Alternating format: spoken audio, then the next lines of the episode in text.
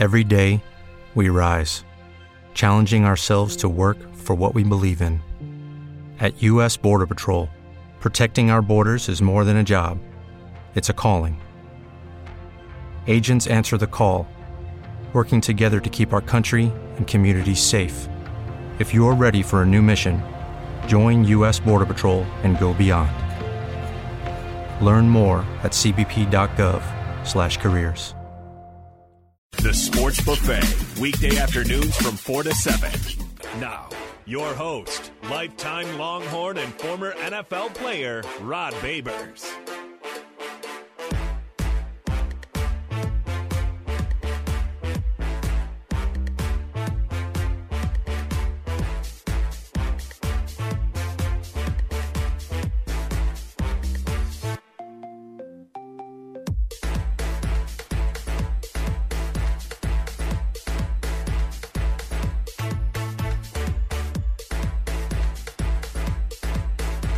Welcome back to the Sports Buffet, the Hump Day edition of your Sports Buffet. You can always be a part of it. Hit us up on the hotline, 1 366 Live, 1 366 5483. You also can hit us up via Twitter at Sports Buffet 1, the number one. There's also a text line. Text the word sports and your question or comment to 81530.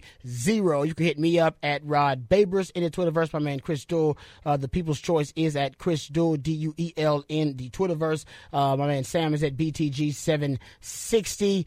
Uh, we also, my man Mike, still on vacation, a much deserved vacation, but you can hit him up at Zoned Mike in the Twitterverse. My man Lawrence is back there uh, twisting and tweaking the dials for us.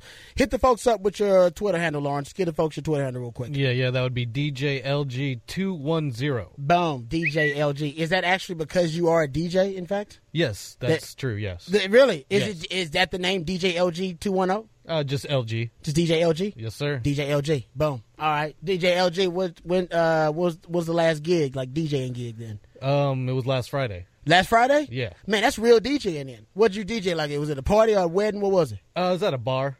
Nice. Yeah. Oh, where where was where where was the bar at? You mind Yeah. me giving out your business? Do No, you not no. want to discuss your business? Is that no, it's fine. okay? Cool. No, then. I'll pull the curtain back. Yeah, that's what I'm saying. I know. I'm putting you on from the blast. This is unrehearsed stuff or nothing like that. What what where was the spot? Uh, it was a place called Baker Street in San Antonio. Uh, okay, I think I've heard of Baker Street. It's over by UTSA. Okay, nice. Oh, so college kids. Yeah, pretty much. Nice. So you you you are like uh you are kind of a music uh you're a music guru. Like you you have to know the coolest hip the, the most current music.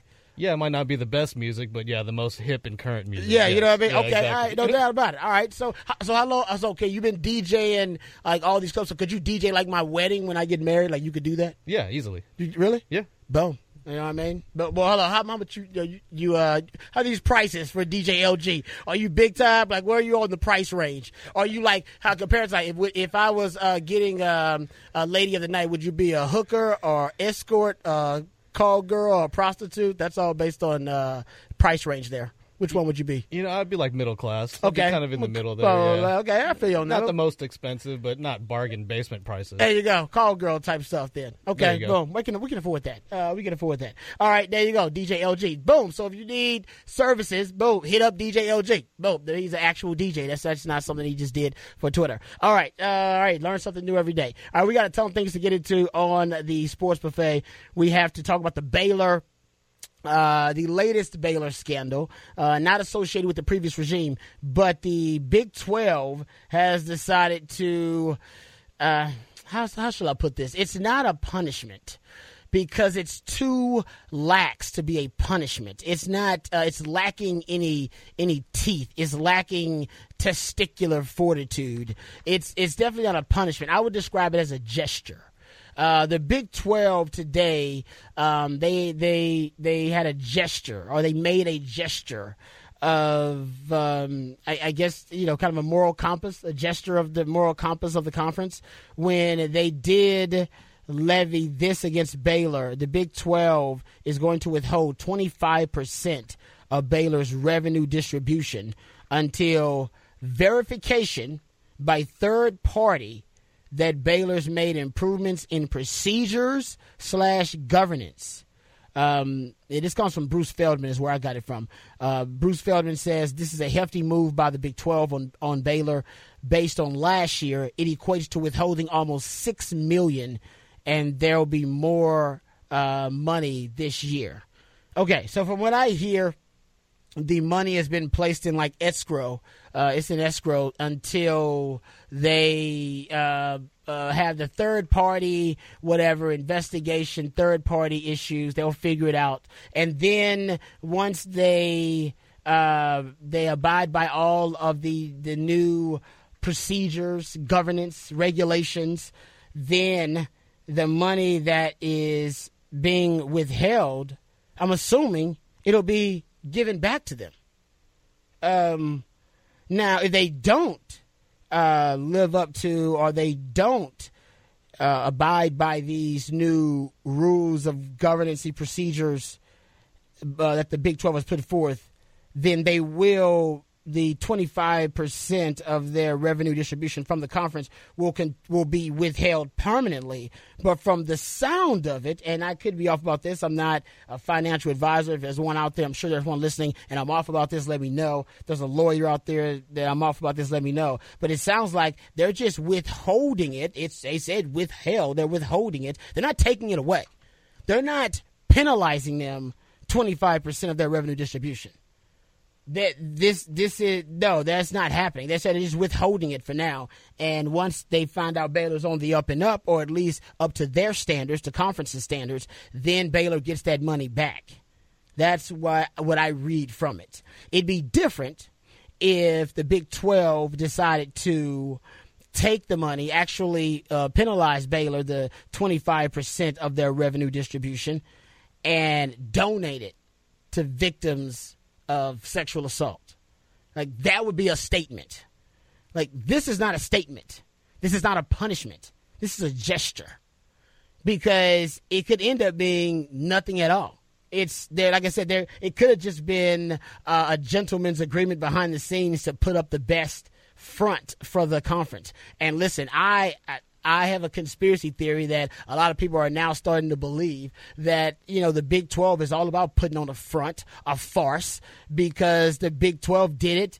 Uh, matter of fact, connected to the Baylor scandal when the Baylor scandal first broke, and we went to Big 12 Media Days. And instead of them addressing the Baylor scandal, they wanted to drop the bombshell that they were going to expand the conference even though they had never ever wanted to expand the conference. They were cool with shrinking the conference and going down to 10 teams, one true champion, all of that crap. And now, all of a sudden, they were like, oh, we're going to expand. Fast forward, come to find out, you ask all the schools who were, uh, air quotes here, candidates, and they'll tell you, uh, yeah, I got a phone call, I got like an email, maybe a text message, but it wasn't a true vetting process uh, for expansion. Yeah, because the Big 12 had no intention on expanding.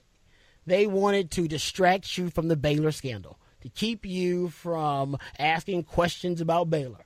So when all the media in the country came there to ask questions about Baylor as it relates to the Big 12 on Big 12 Media Day, nope, the big story came out of that was Big 12 expansion.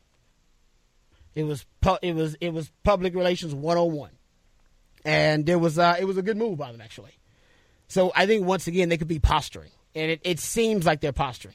If you're going to penalize Baylor, penalize them, withholding 25% of their revenue distribution uh, until uh, the verification by some mysterious third party that the Big 12, which is a conference that a lot of people would say is incompetent, a lot of people would say lacks vision, uh, lacks any any any substance and lacks leadership, yeah, they're going to pick out the third party, the one I think has a it was a conspiracy to try to expand, or at least to have the veil of expansion in order to have people distracted from Baylor. They're going to name a third party, and mark my words, Baylor's going to get this money back from the Big Twelve.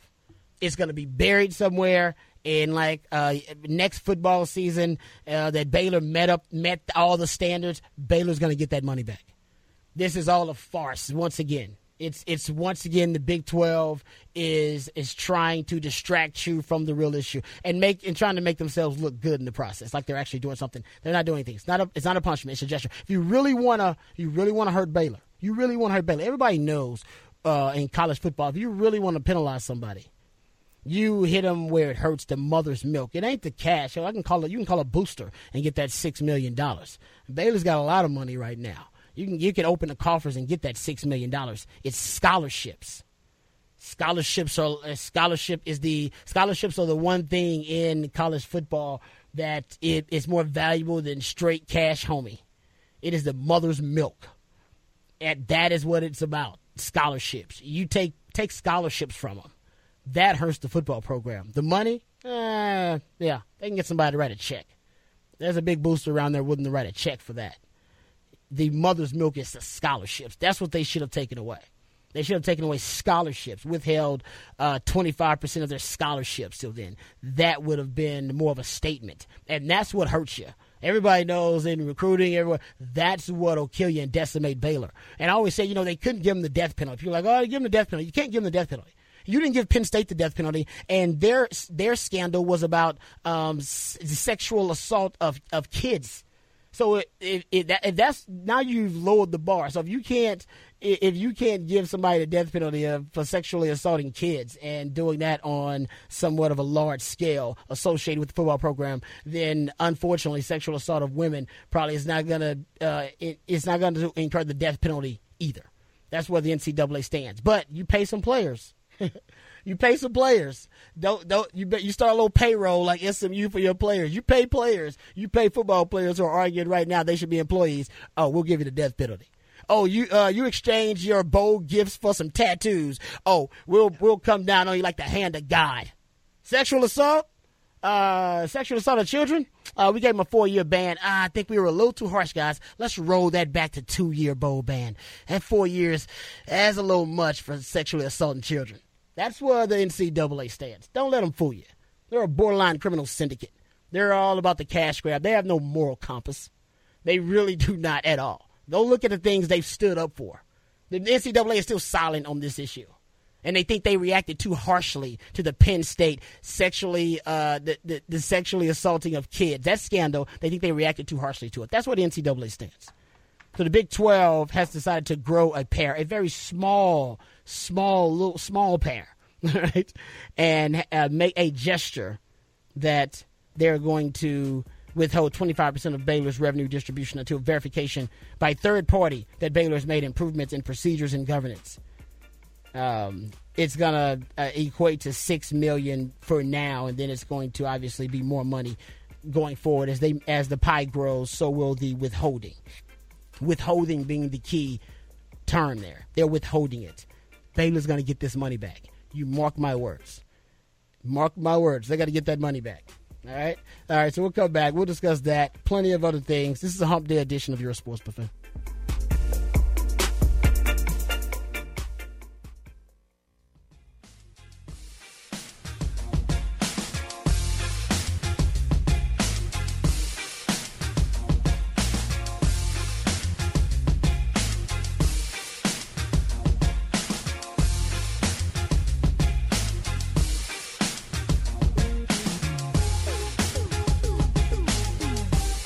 Welcome back to the Sports Buffet. You can always hit us up via Twitter at Sports Buffet One, the number one.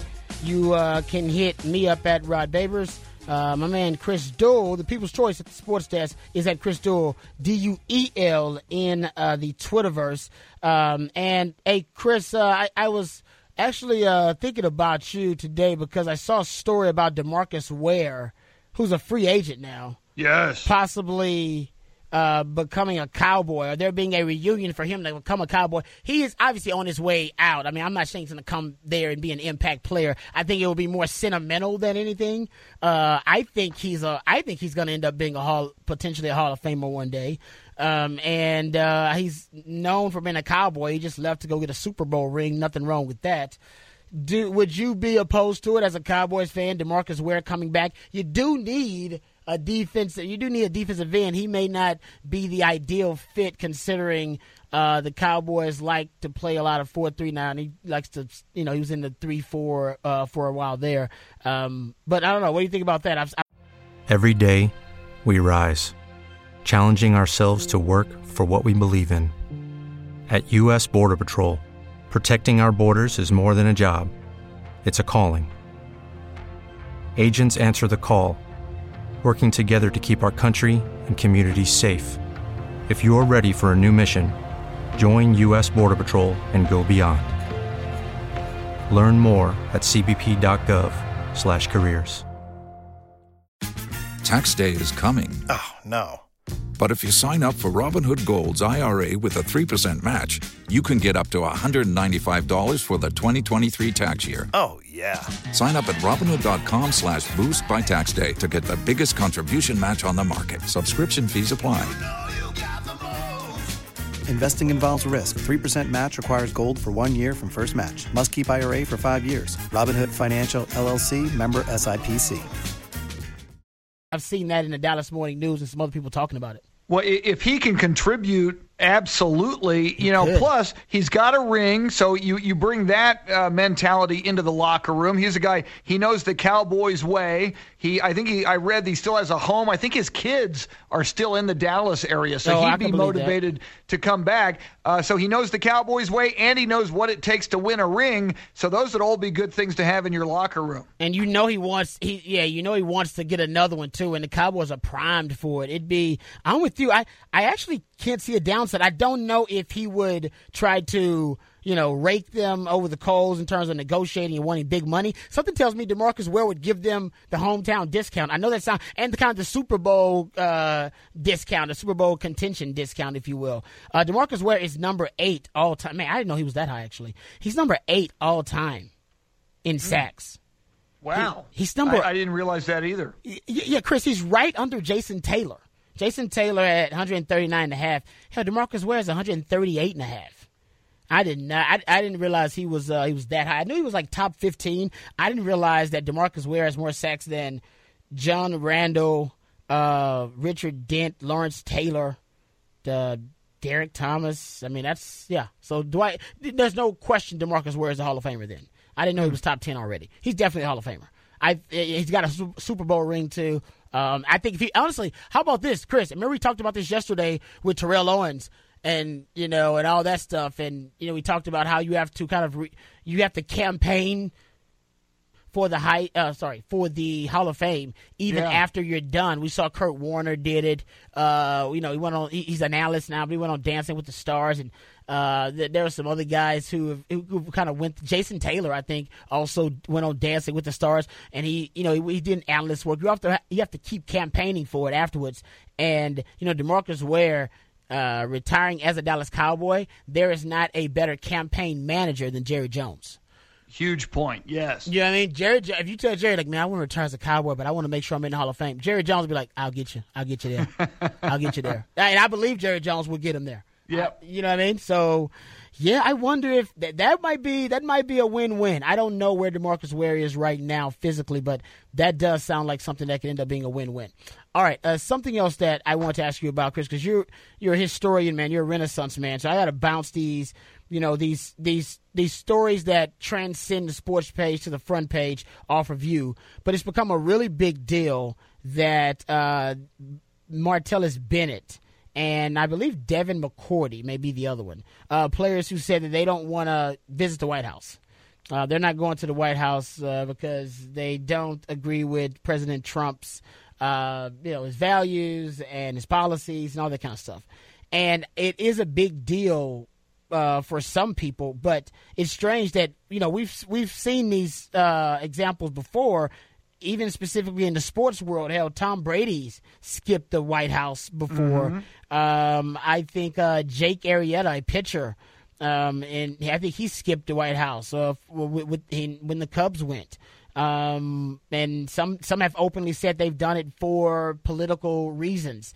Uh, I don't know why. Why is this a big deal? Because I I don't get it. I don't get why it's a big deal. Some people are upset now with Martellus Bennett. It's not like um, you know the, the the president is a dictator, and when you are summoned to the White House, you have to go. I would I would go personally. I would go, even if I disagreed with the president.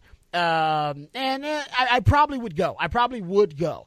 Um, I don't have to hang out with the president. I don't have to be in his vicinity. I probably would go just to see the White House because I don't know if there's ever going to be a chance that I could do that. Um, Yeah, I, I would go too. No, you know, uh, no matter who was in the office. I just think, for, in the case of Martellus Bennett, you know, we're just coming off this inauguration. We're just coming off this Yeah. very hotly contested election. You know, when when Bra- when Tom Brady didn't go see uh, President Obama, it wasn't right after an election. Uh, so you you, you Yes, had the true. election, you Still had the fresh. inauguration, you had the women's march. You've got all this furor over the uh, immigration ruling. Some people call it the ban, other people don't. So I, I- I just think that.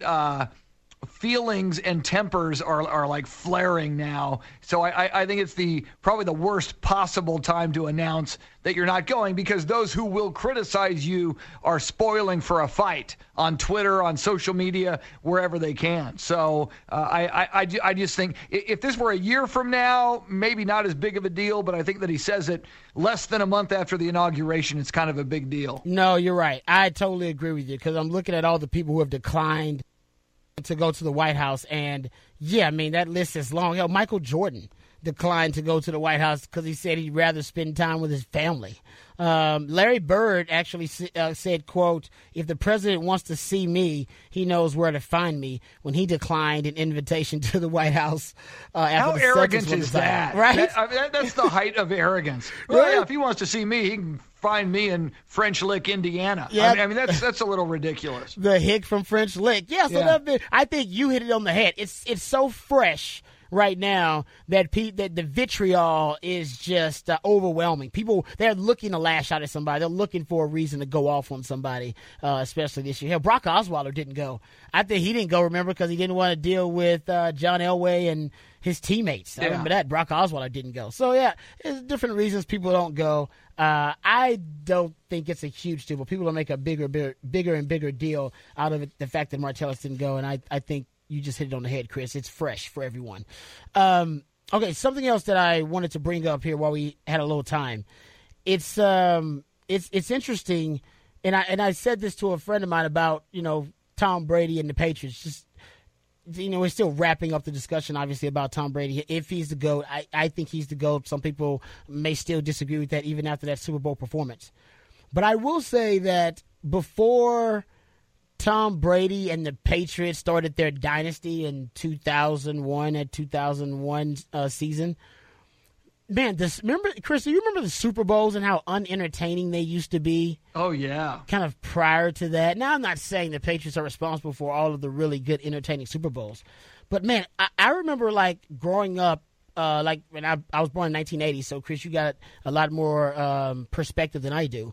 I remember from like 1980 to like 2000 something, most of the Super Bowls being blowouts, like bad, horrible Super Bowls. You know what I mean? Yes. And um, I, you know, and and, I, and not that the Patriots are responsible for it, but around 2000, around when the Patriots started their dynastic run, uh, the Super Bowls got better. Uh, the Patriots are a part of that; they're a big part of it. Obviously, they've been to more of those Super Bowls than anybody else. But the Super Bowls got much better. I would just think that the you know the competition levels just gotten better. But I actually associate that maybe subconsciously with the Patriots because that era, their their their dynasty started also when the Super Bowl started getting more and more entertaining. But do you remember when they had all these blowouts in the Super Bowls? Yeah, and, and most specifically, I remember there was a 49ers Denver Broncos game. I, I mean, I don't remember the exact score, but it was something like 55 to 21. Oh, it, was, it was something horrific. They were ugly. And- yeah, and, and, and you know, by the end of the first quarter, a lot of those games were already over. Yes. You know, so you, you'd stick around for the commercials and the halftime, but by the end of the first quarter, you knew who was going to win those Super Bowls. Yeah, that's exactly. I, yeah, I mean, you're right. Um, 19. If you start like I don't know, start 1980, it's 31-19. Then there's 27-10, uh, 26-21. Cincinnati Bengals 49ers was good, but then it's 38 to nine. Raiders, uh, Washington Racial Slurs 38-16, 46-10, 39-20, 42-10. Uh, there was a 2016 49ers Bengals good, 55-10. Uh, you know. 20 to 19 that was a good one. Then a 52 17 30 to 13 49 to 26 you know they were bad super bowls for a while. Um, and around the time that the the patriots kicked it into high gear started their dynasty that's when the super bowl started to get a whole lot better. Not saying they're a part of it that they're the reason they're the sole reason but they're they're they're a big part of it. All right we'll come back. We'll check in with chris Dole at the sports desk. Uh, we'll also talk some nba i think um, my man Kevin Durant has been listening to Kellyanne Conway and uh, Sean Spicer. He's, he's spouting alternative facts. This is your sports buffet.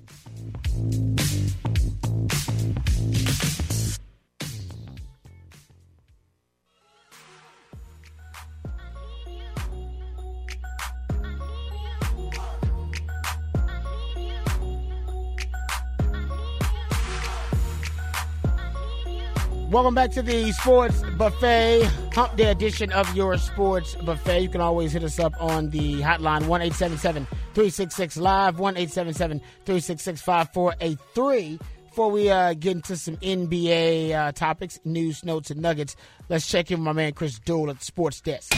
All right, Rod, we'll reset the big story of the day. You've been all over it, but in case anybody's just tuning in right now, the Big 12 has announced it will withhold 25% of future revenue from Baylor University until it receives third party verification that the school's athletic department is taking steps to clean up its program. Spurs in action tonight. It's one of 12 games in the NBA. They're in Philadelphia taking on the 76ers. Spurs released their injury report today, only had Pau Gasol on the injury report, so that would seem to indicate that Kawhi Leonard, who missed the game the other night at Memphis with a quad contusion, uh, I, we can extrapolate that Kawhi Leonard is expected to play tonight for the Spurs. And finally, quarterback Dan Fouts, a Hall of Fame quarterback who was in the room and part of the Hall of Fame selection committee says that Terrell Owens did get a fair evaluation. He told a Nashville radio show today, quote, I think his numbers are very worthy, but on the other side of it, I think his actions on and off the field, on the sidelines, in the locker room, and the fact that he played for so many teams and was such a great player, the question comes back to me if he was such a great player, why did so many of those teams get rid of him? End quote. Mm. Rod.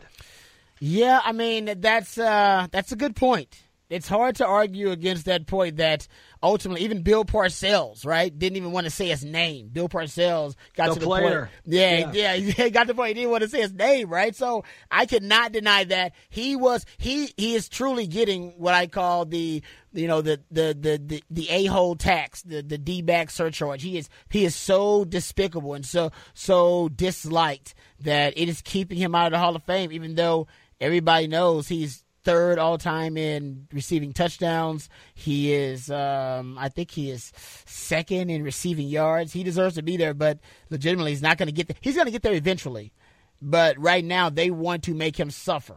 Uh, because they felt like he doesn't deserve to be a first or a second or a third, even a fourth ballot Hall of Fame. Remember, Cris Carter, I don't think Cris Carter got in uh, the first time either. And uh, remember Marvin Harrison? I don't think he got in. Remember Marvin Harrison uh, was a, basically um, may or may not have killed somebody. He's a suspect mm. for the police. He really was. Like they, I mean, they, go go research it. He's been a suspect in some shady dealings. Like I don't know, killed a guy. Uh, people people suspected he might have killed somebody at a car wash or something crazy. It, it, it's a weird. It's weird. Um, but his shady uh, doings might have kept him from getting it initially. Remember, Cris Carter had his issues uh, with you know drugs and alcohol and uh, you know that might have kept him from getting in initially. And Michael Irvin, uh, Michael Irvin got initially got in, I think first time. That's probably because you know he has so he's Super Bowl rings, and that's maybe that's what To is lacking that can would be a deal breaker or not a deal breaker would be would seal the deal I should say for him would be a Super Bowl ring. He doesn't have that, so if you don't have that, then yeah, all the other issues come up for him. Uh, you know, Antonio Brown and Odell Beckham Jr. You know, maybe they can learn from it. A lot of diva wide receivers right now, as good as they are, paying for some of their past transgressions, if you will. All right, thanks for the update, Chris. Hey, Chris, let me give you this story. How okay. about this, dude? This is cool. Uh, we know that Tom Brady, eh, the Tom Brady jersey is missing. Yes, and also the as you reported yesterday, the ball, the the the, the game winning uh, touchdown football is also missing. Yes. They don't know where it is, and I don't know how they lost track of that because you know. Uh, the player that scored the game winning touchdown, James White, he said that he lost track of it, um, celebrating. And they should have cameras on figuring out who picked it up and, and what they did with it. Yeah. Um, but I they they lost track of that too. But uh, in, regards to the jersey, which the Texas Rangers are now investigating, and the HPD, of course, um, they got a timeline. Um, so the theft is believed to have occurred I know it's just like the first 48 or something. We're past the first 48, which means there's uh, the chances of them solving the case drop precipitously. Mm. Uh, that's what I learned from the first 48. All right, but according to NFL sources, the theft is believed to have occurred between approximately 10:05 and 10:20 p.m. The 15 minute time slot fell between Brady returning to the locker from his MVP news conference. And then remember that there's the audio of Tom Brady talking to the reporter saying, Man, you guys see my jersey? Y'all see my jersey? They're like, No, we haven't seen your jersey. He's like, Somebody stole my jersey. Tom Brady took off his jersey, um, apparently, when he returned from the news conference and put it in a bag of his. It says after the game ended, Brady was ushered to the on-field podium for the post-game victory celebration. Prior to climbing the podium, Brady handed off his shoulder handed off his shoulder pads and jersey to a team employee, who then delivered the items to Brady's locker. At the time, the Patriots locker room was closed. Only players, team officials, and NFL employees were allowed inside. Following his podium appearance, Brady descended from the stage and met his family, then was ushered by an NFL employee to his MVP news conference in the in the stadium of NRG. NRG. Uh, Brady departed that media session at roughly around 10:05. Just after 10:05 p.m., Brady was taken to the locker room on a cart, driven by a line of media awaiting entrance to the locker room. He then entered the closed locker room, which sources said was filled with approximately 30 people um, consisting of a mix of players, employees, Patriots employees, family of team executives, and NFL employees. Uh, arriving to his locker, Brady found his shoulder pads and jersey waiting on a folding chair. He separated the two items, stuffing his jersey inside a personal carry-on bag that was sitting inside his locker. He then left his shoulder pads on the floor, where they eventually were collected by equipment employees. At some point, after separating his jersey and pads, Brady left his locker area, mingled around the locker room, still closed, mind you, still closed to employees, players, and uh, NFL officials. Okay, like uh, like not referees, but actually officials, like high up men, the top men, suits. Um, so at one point, he took a photo with his family. Uh, by this point, Brady um, informed the, the league officials that he wished to spend the rest of the night with teammates and family, and he wanted to refuse refuse any media after that. Just before 10:17 p.m., the we have the video, the audio of, of Brady Den saying, "Oh man, where's my jersey? You guys seen my jersey? What's my jersey? What's going on? Have you guys seen it? Boom! Somebody took it out of his bag, and we now know, based on the timeline, oh, it was definitely an inside job. Definitely an inside job, Chris. It, mm. it was Ocean's Eleven style, maybe even because they had a they had a 15 minute window, maybe even less than that, 12 to 13 minute window.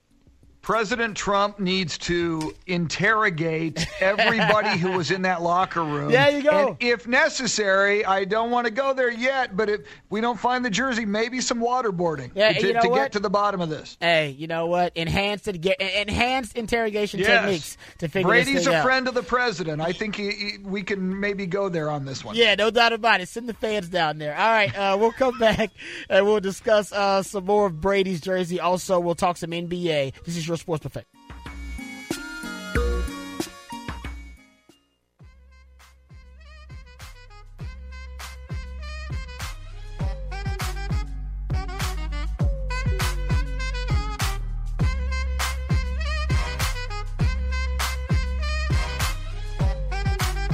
All right, welcome back to the sports buffet. All right, now I, am I'm, I'm familiar with some of the like uh, the, the, the urban dictionary terms that people throw around, and uh, you know sometimes they go over my head, but you know a lot of time I, I think I, you know, I I figure them out. Um, well, I don't think our president is familiar with a term he threw out there that is a term that is um, is defined in the Urban Dictionary but that's about it. And usually, if you're a president or a political figure, you want to stay away from uh, urban dictionary definitions. All right, so Chris, how about this? Uh, Donald Trump tweets this out. President Trump tweets this out. Okay. Big, he says big, in, and we're going to stay away from the political side of this tweet. Okay, uh, just what that's what to get into the term. Big increase in traffic into our country from certain areas, while our people are far more vulnerable as we wait for what should be in all caps, Easy D! Exclamation mark. Easy mm. D.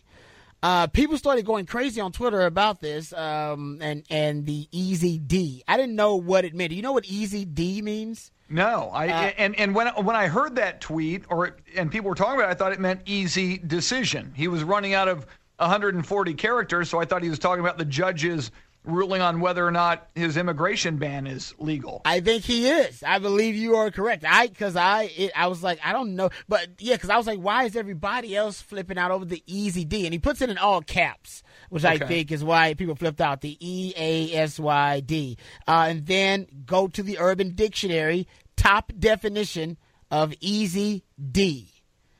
A girl that is very easy to get with and has double D's. Whoa! Boom. The easy D. There you go. That's why a very immature uh, social media Twitter is flipping out. Uh, should be easy D. Oh, should be easy D. Yes, you got to watch.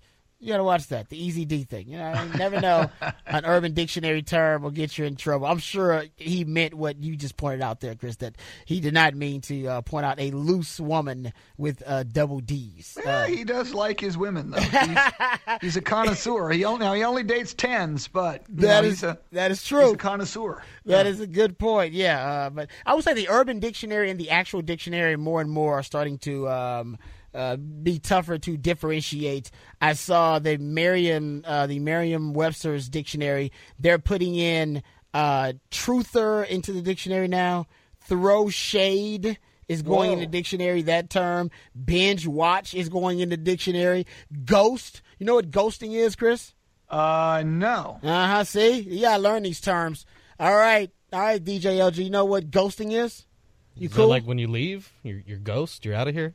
It it is kind of like that. Yeah, like ghost them out here. But it when you cut somebody off, never talking to them again, you ghost them. Oh wow. Like, Okay. You cut off all communication, no social media. Blacklisted. Yeah, boom. Yeah, you, you can. I guess you can get ghosted, or you can ghost somebody. Yeah, there you go. Uh, also good. Yes, you got to. You got to. Every now and then, you should just get over the Urban Dictionary, and uh, if you got kids, you definitely need to be over there. Kids will be speaking a different language. You never know it. Uh, all right. Uh, I want to get into this Kevin Durant story. We'll get into it next segment. Essentially, and you let me know what you think about this, Chris. And I know you got um, you got to get out here for the five o'clock. Kevin Durant says that uh, he doesn't think he thinks the the feud between he and Russell Westbrook is uh, is fake is fake news. It's uh, media fabrication that the media's doing this.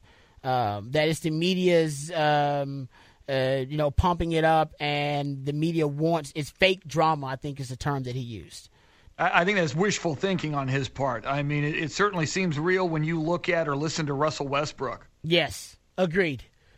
Uh, I agree with that one hundred percent. Yeah, so that's what we'll get into next. I think, yeah, I think he's spouting out alternative uh, facts uh, a little bit. All right, hey Chris, uh, have a good one, brother. Appreciate all your help. All Uh, right, thanks. We'll be back with the five o'clock at all the big headlines. This is the Hump Day edition of your Sports Buffet.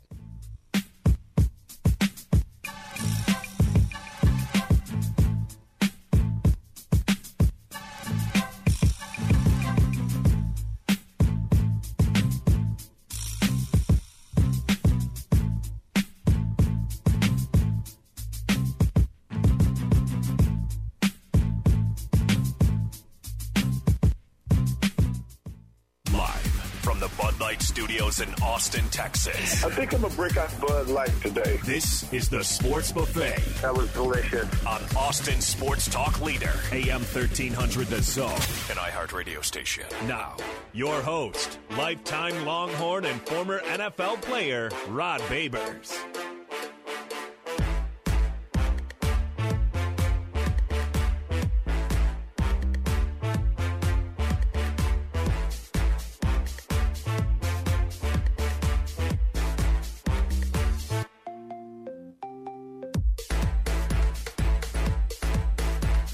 Welcome back to the Sports Buffet, the Hump Day edition of your Sports Buffet. You can always hit us up and be a part of it on the hotline 1 366 live 1 366 5483 you also can hit us up via twitter at sports buffet one the number one. You can hit me up at rod babers in the twitterverse. My man uh Sam is at BTG760. Chris is at Chris Duel. Main Sports That's Chris Duel at Chris Duel. D U E L in the Twitterverse. Uh, my man Lawrence is at DJLG210. I'm sure I finally got that right. And uh, my man Mike is on a much deserved vacation. You can hit him up, cyberstalk him at Zoned Mike as well. All right, we got a ton of things to get into. We'll get into the difference between cheating and gamesmanship a little bit later on uh, because Deion Sanders called out Tony Dungy, of all people, about cheating. And uh, nobody's ever called out Tony Dungy about cheating. So that's something that we'll get into. I think it's pretty interesting. We're also going to talk some NBA. I talked about Kevin Durant, whether he's been uh, influenced by uh, Kellyanne Conway or Sean Spicer. He's uh, he's spouting alternative facts. I believe he called the feud between he and Russell Westbrook fake drama, getting ready to return to Oklahoma City for the first time since uh, leaving to go to Golden State. Uh, doing that Saturday, I believe, this Saturday coming up. So there's a lot of uh, hoopla, if you will. There's a lot surrounding that matchup of him going back to Oklahoma City.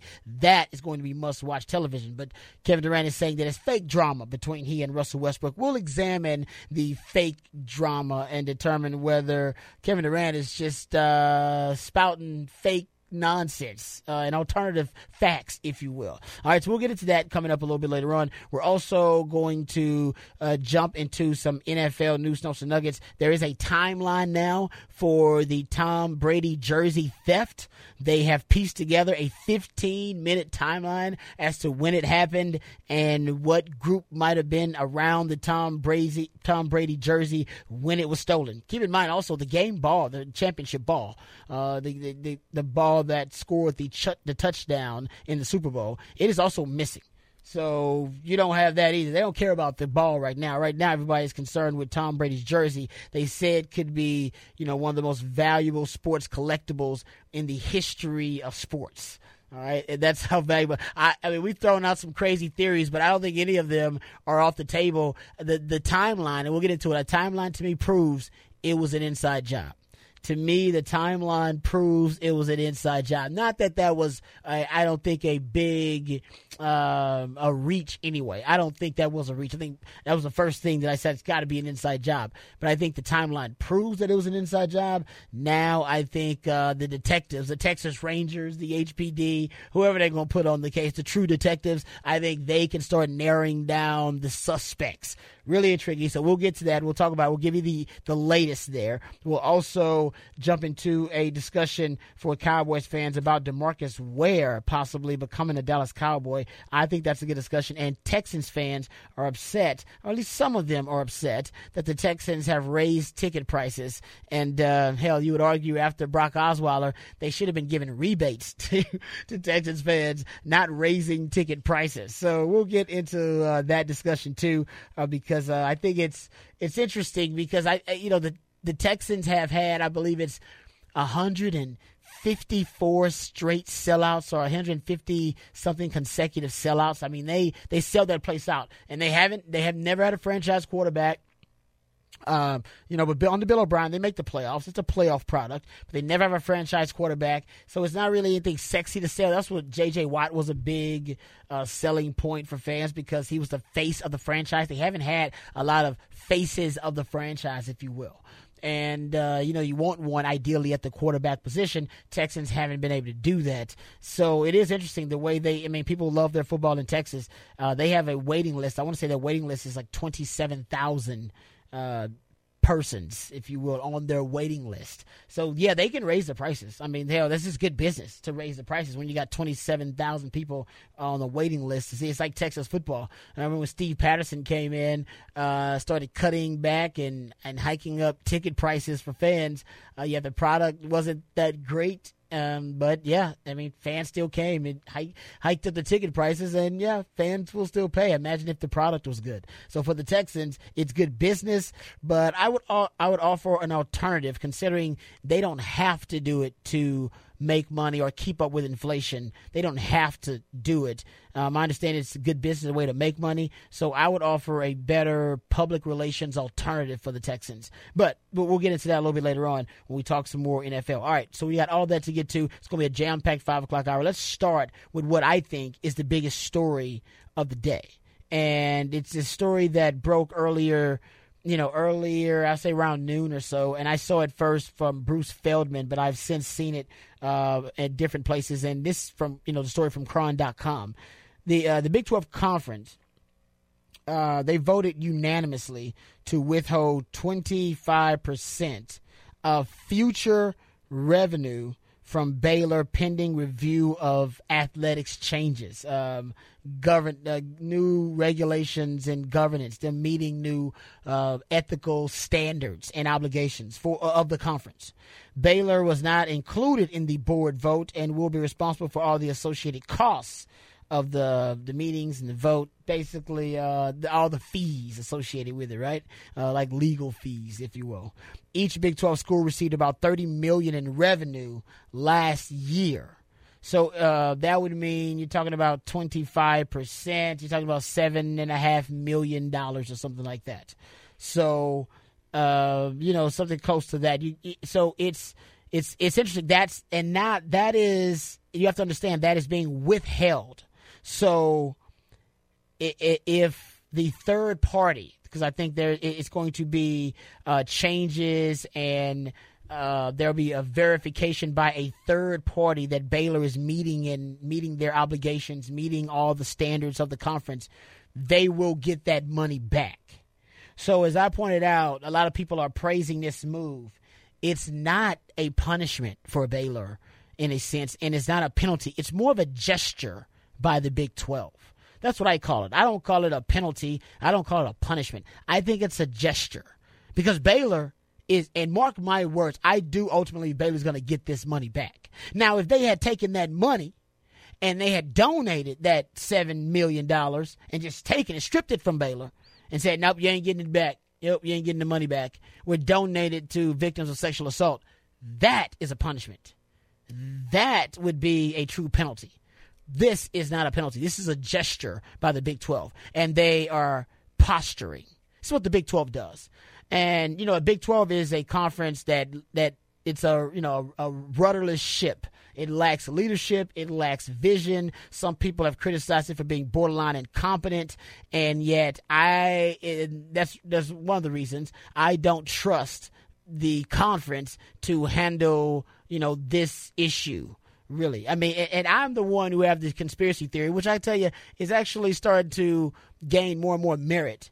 That when we went to Big 12 Media Days, uh, this last Big 12 Media Day, and everybody's supposed to be talking about uh, the Baylor scandal because that just broke, they decided to uh, put up uh, this distraction um, you know, it was the essentially put up this this uh, this mirage, this veil, and they threw out that they were going to expand. It became about expansion.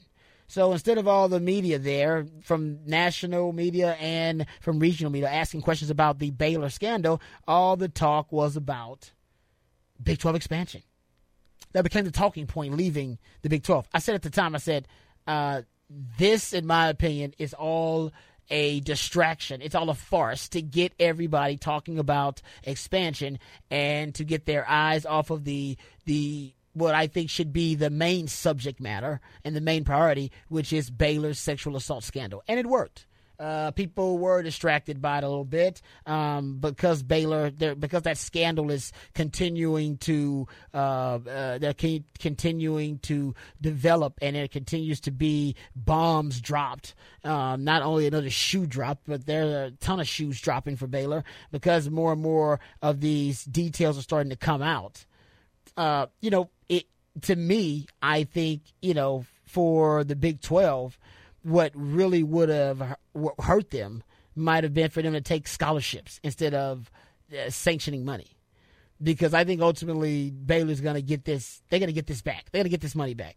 So I said it's not a it's not a punishment. It's a gesture. They're going to get the money back. I mark my words. They're going to get it back because you know when the Big Twelve said they were going to expand, and it turns out that it was a farce. And ask any school that you know, came out publicly and acknowledged that there wasn't much of a vetting process. There wasn't much of an expansion process. Um, that was more proof that the Big 12 did that in order to distract people from the Baylor scandal. They can't do that because the Baylor scandal continues to be ongoing. All right. So they can't continue to distract from it. This is them posturing trying to look good and look like they're doing something and look like they're concerned. They are not. You really wanted to hurt Baylor, and everybody knows it, you'd have docked scholarships. Or you'd have taken that money, penalized them, and donated that money. They didn't do either of those. So once again, it tells me the Big 12, like they were doing at Big 12 Media Days when they lied to everyone and said they were expanding, uh, they're they're making this all up again. I, I put money on it that Baylor's going to get that money back, and when they do, um, I won't be shocked at all. And they're going to drop that uh, during the football season. Nobody's going to be talking about it. Nobody will, will, know about it. I wouldn't doubt it. If I know they said Baylor was not a part of this, um, but I think um, the Big Twelve knows that Baylor the perception of Baylor and the negativity surrounding Baylor ultimately hurts the brand of the Big 12. Uh, and that's why they may be now, now on the wrong side of this thing. Uh, but I think that they need to be a little bit more proactive with this thing. But maybe they don't. That, that's not a priority for them. The NCAA, we won't even talk about the NCAA. Uh, the NCAA has done nothing. They haven't even really made a statement. Hopefully, because it's an ongoing investigation, uh, but you know the NCAA thinks they acted too harshly to the Penn State scandal. So for everybody saying death penalty and screaming death penalty, that's not going to happen. If you don't get the death penalty for a a scandal about sexually assaulting children, then uh, this scandal, uh, unfortunately, about the sexual assault of women is not going to get the death penalty. The death penalty is dead nobody's ever going to get the death penalty again. That's essentially what the NCAA is saying. That's a mistake, I think, to kill it because there are circumstances where the death penalty would scare some folks. They've scared them straight, if you will, and uh, that would be institutions like Baylor or Penn State. But even if you're not going to give the death penalty, at least uh, I said they should have. It shouldn't have been the death penalty. They should have allowed all the student athletes at the time the scandal broke to leave without penalty, without without punishment, without having to be to sit a year that would have worked out really well. That would have been a death penalty without giving them a death penalty because they'd have lost so much of the football program. All the guys would have left, like all the recruiting class of 2016 left for them. Uh, that didn't happen, and now I think the NCAA is uh, they they they lack the testicular fortitude to do anything. Uh, but give the Big 12 credit for doing something. I guess they grew a pair, a very small, uh, small, tiny pair but they grew a pair, so good for them. All right, we'll come back. We'll talk about the difference between cheating and gamesmanship. This is your sports buffet.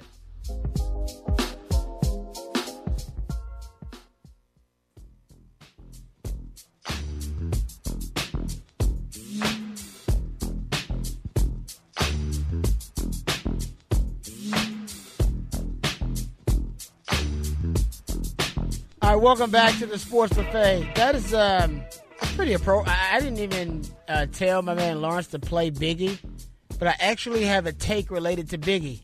That's uh, boom. I like that, brother. It's uh, ESP. I like that. It's good. Um, all right. Now Kevin Durant, he's got to go back to Oklahoma City this weekend for the first time since he left to go to Golden State, and you know, he said this, and I, I, I, really, I can't believe he actually said it, but he, he might, he, he might believe this. He said to, I believe it's Marc Stein, who did an interview with him that will air um, this weekend.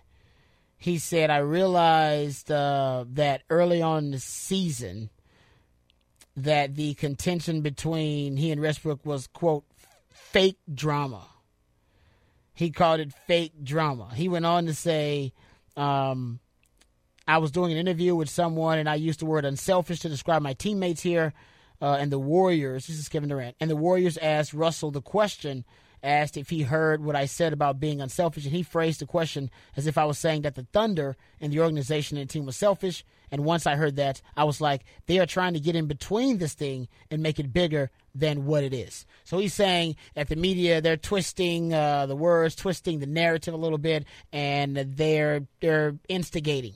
They're trying to get Russell Westbrook all pumped up, and it's it's the media. That's what Kevin Durant says. So he's calling it fake drama. And uh, I don't know if I believe that. First of all, it, the, the, drama is real. The beef is real. They haven't talked, number one, since uh, he left. They haven't talked face to face. Russell Westbrook has admitted that. Um, there is the incident where the last game they played against each other, Russell Westbrook's leaving the floor. One of his teammates is going over to talk to Kevin Durant, and he tells him, uh, "Don't say nothing to that B A N." Um, all of those being words that I cannot mention on the air, but the B word, the A word, and the N word. Uh, he said, yeah, uh, he dropped that. He, uh, and that was, yeah, that actually got caught by the cameras. Remember the, the commercial he makes about the, uh, the Jumpman where he says, um, you know, the, the, the runways commercial. He said, you know, some people, I believe the, the phrase is some people run and some people make runways. Uh, so it, it, there was a subtle jab. He said some run, some make runways or something like that. Subtle jab at Kevin Durant. I mean, all these jabs. Even even when they play against contenders, the Zaza Pachulia situation where Russell Westbrook says, "Oh, I'm going to get his, I'm to get his arse." Like he, th- I mean, it, it's it's gotten pretty uh, contentious between the two. Even Kevin Durant, who won't admit it, he's had his two highest scoring games of the season against Oklahoma City and yet he wants to call it fake drama. Hell, you know the fans hate him. They named a a a, a town in Oklahoma Durant. They is there's a Durant, Oklahoma. All right, that's how much they love him, and there's a thin line between love and hate. So the fans hate him, and sim- symbolically, I think Russell Westbrook has that same hatred. So he hadn't talked to him, and uh, he doesn't like him. He's kind of admitted that. You would call that real drama. That's real drama. That's not fake drama. And it kind of reminds me of, you know, this beef between the two. It's starting to remind me of the Tupac and Biggie beef a little bit. Because, uh, and stay with me here. And obviously, hope it, it's not getting violent or anything like that. Nobody's going to get killed.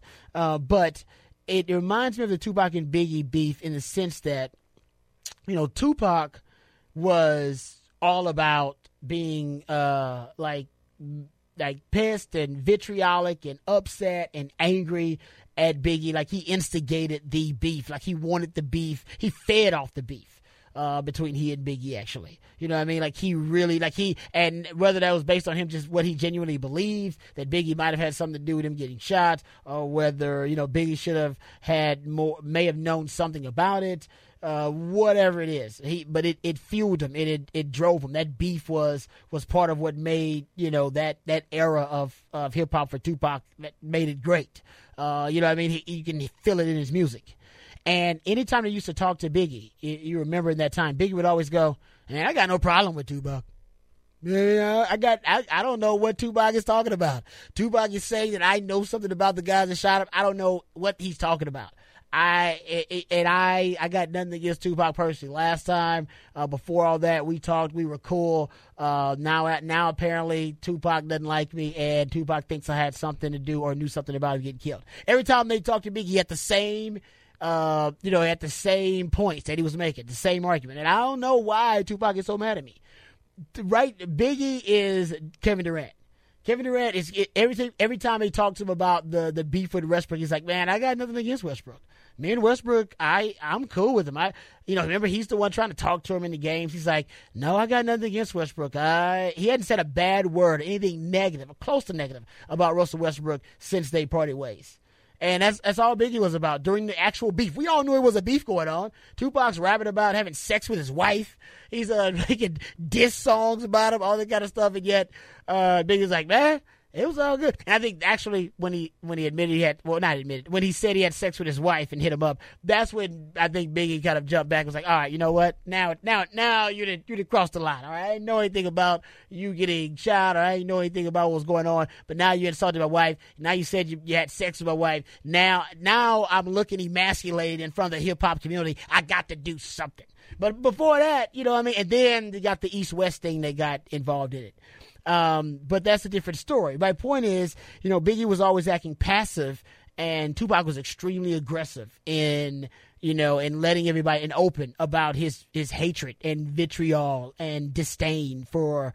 Uh, for Biggie, and that's Russell Westbrook. He he he makes no bones about it. He's thrown several subtle jabs at uh, at Kevin Durant and made it pretty obvious that no, I don't like that guy anymore. That guy's a BAN to me. He's a, he's a BAN. All right. Uh, you know what I mean? That's what he is to me. So in, in, that vein, I, you know, it's, it's interesting that Kevin Durant has this, uh, this image, this perception of the beef. Everybody else has another perception of it, including Russell Westbrook. But Kevin Durant, his, his two highest scoring games of the season versus Oklahoma City. That's going to be must watch television this weekend. Must watch television. All right. How about this is a beef? This is I don't know if this was a beef, but it's it's just getting started. Deion Sanders on NFL Network. He was talking with LaDainian Tomlinson, uh, talking about the Patriots and the Patriots cheating, and uh, actually called out the Indianapolis Colts, Peyton Manning and Tony Dungy for cheating.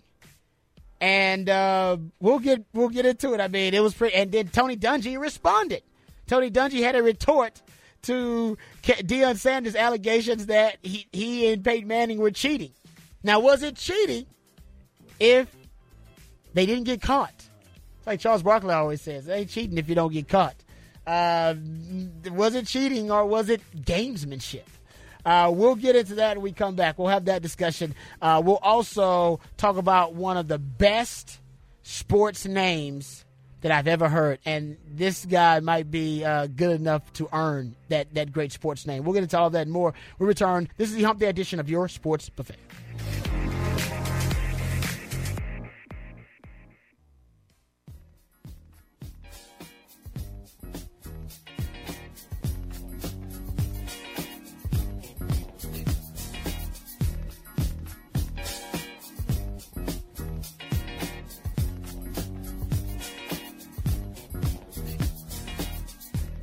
Welcome back to the Sports Buffet. You can always hit us up via Twitter at Sports Buffet One, the number one.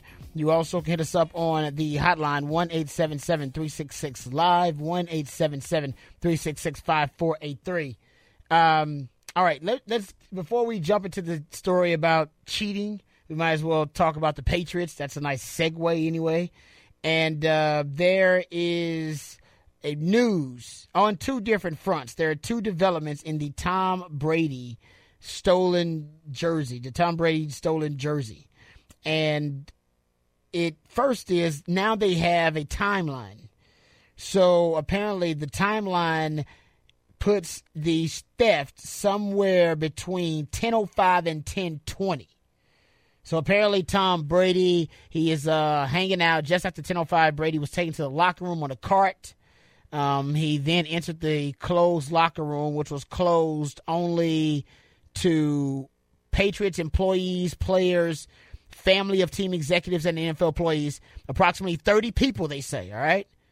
So, arriving to his locker, Brady found his shoulder pads and his jersey waiting on a folding chair. So, his jersey was waiting on a folding chair. Brady takes the jersey, uh, stuffs his jersey inside a personal carry on bag that was sitting inside his locker, then left his shoulder pass there for the equipment people. Then Brady goes around to uh, hang out with friends and family, and everybody that's in the locker room at this moment is still just friends and family. And then um, Brady refuses any more media requests, saying, "Hey man, I just want to hang out with my family, I want to hang out with my friends and teammates." And then they open the locker room to the media. Um, the waiting media. And it's at this time that Tom Brady starts discussing with a member of the media, "Hey man, I don't you see my jersey? Have anybody seen my jersey? Anybody seen my jersey?"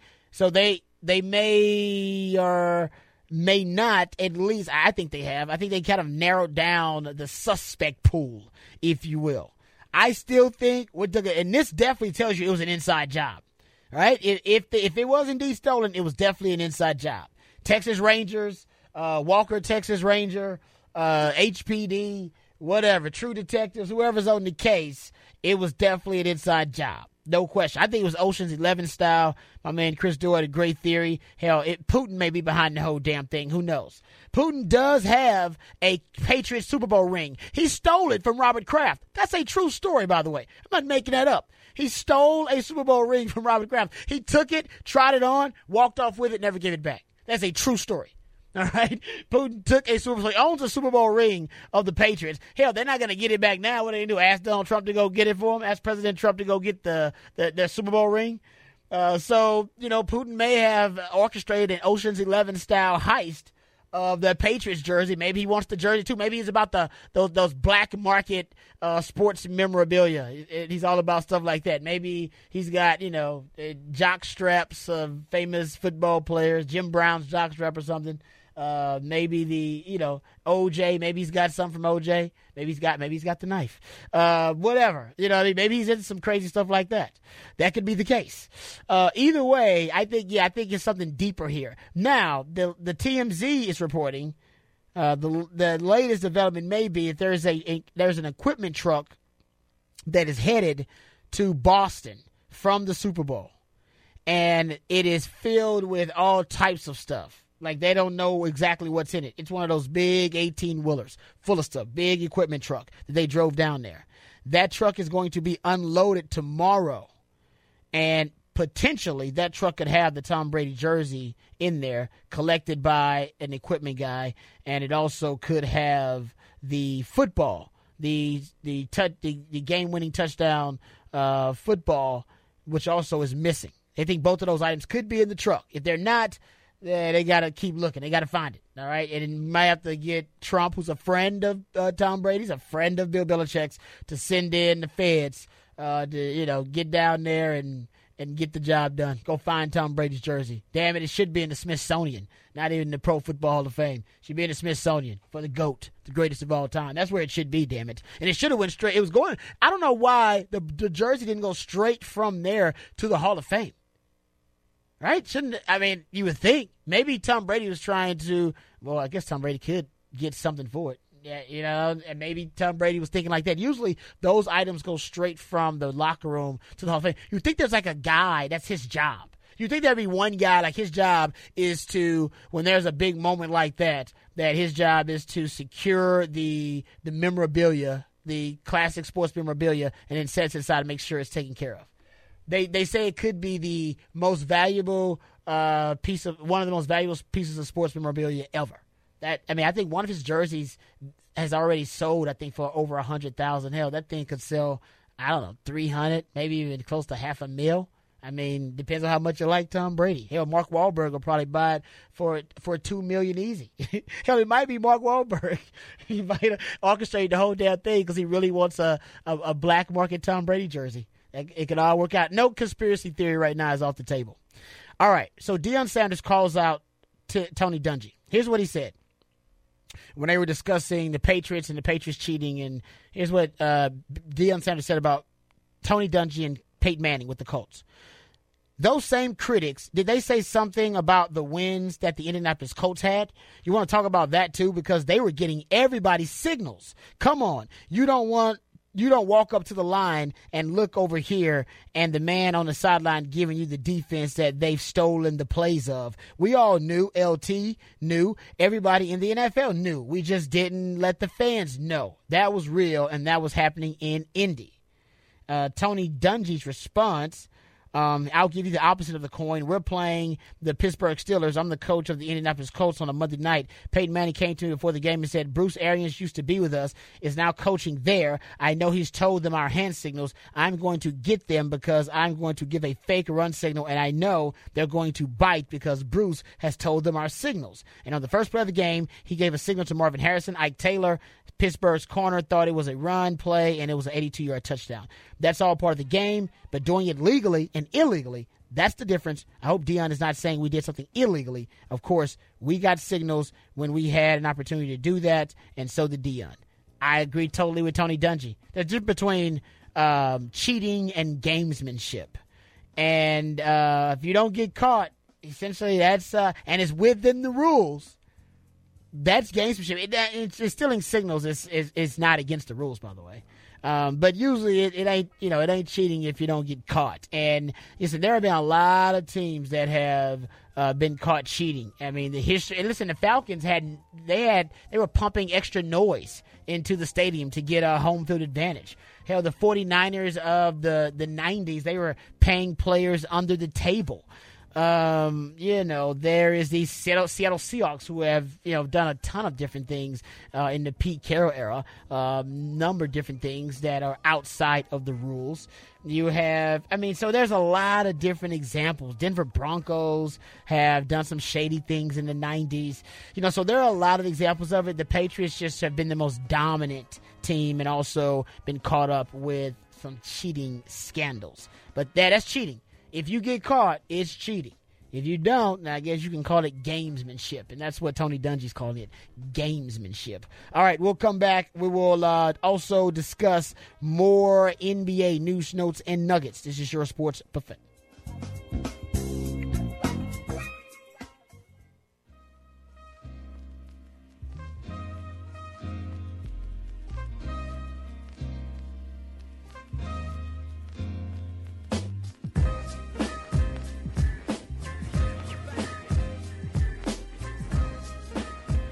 All right, welcome back to the sports buffet. I, I saw this story in uh, the Daily Mail, and it's actually a real job. Like there's yeah, a real job opening from Mondelez. It's the one of the leading uh, chocolate makers in the world. It makes um, Cadbury chocolate and uh, Oreos too, right? Uh, they need what the actual here it is cho- they need a chocolate and cocoa beverage taster. So basically, they need somebody to work seven and a half hours a week between Tuesdays and Thursdays, uh, just tasting chocolate for them. That's the job.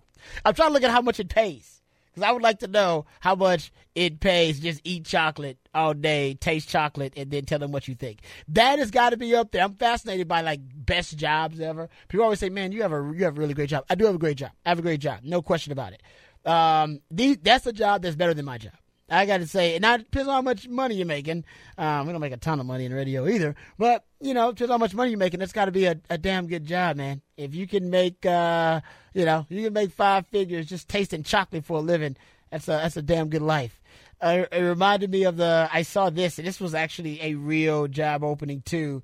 Out of Denver, they needed a cannabis quality control specialist. Boom.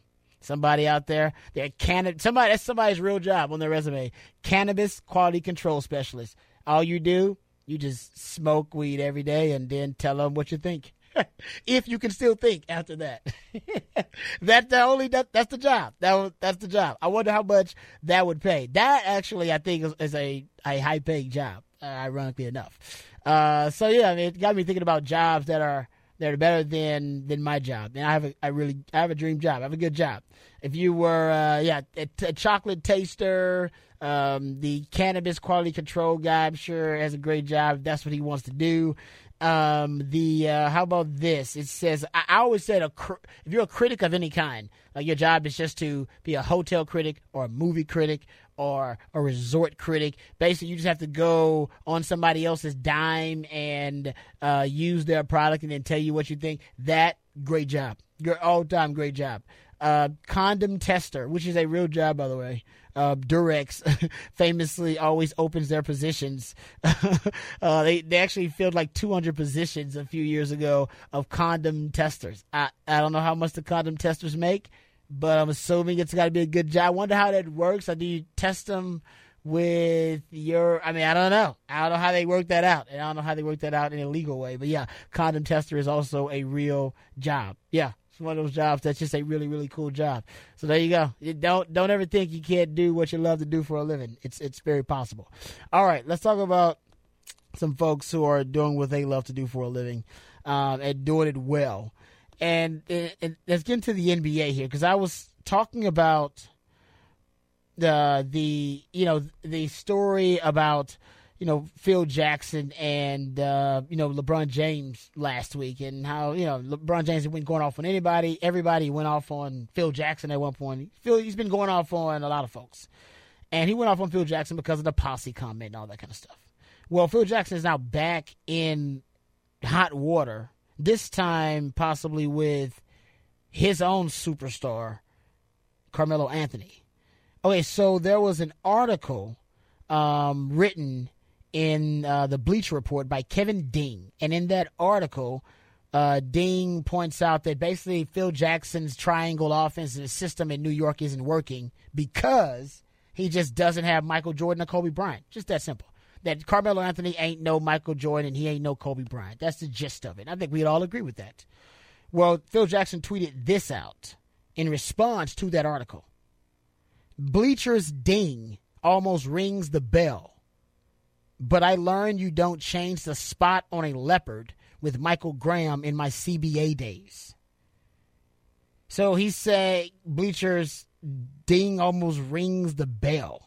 So I, I know he's trying to get all cryptic with it, but it's essentially a shot at Carmelo and a shot across the bow at Carmelo. Um, so because we'll come back and dive into it a little bit more and dissect it. But Phil Jackson now is uh, he's starting to sing like a mad king um, for the New York Knicks, and alienating his only superstar probably not a good decision. Um, so we'll get into it and dive into it. And you know, nobody wants Carmelo anyway, so he's probably stuck with Carmelo. I mean, that's the truth. All right, we'll come back. We'll talk about that. We'll also hit the big headlines of the day. All that more, the Hump Day edition of Your Sports Buffet.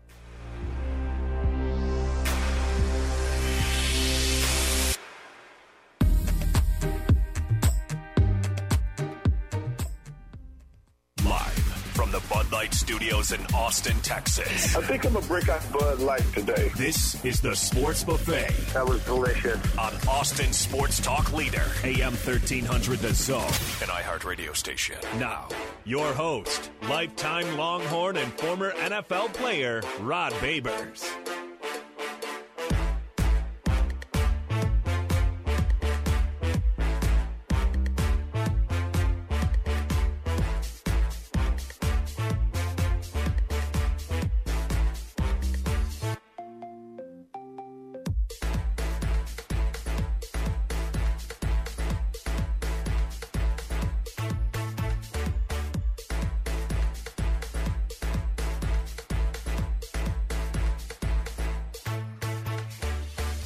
Welcome back to the Sports Buffet, the Hump Day edition of your Sports Buffet. You can always hit us up on the hotline one eight seven seven three six six live one eight seven seven three six six five four eight three. There's also a text line, text the word sports and your question or comment to eight one five three zero.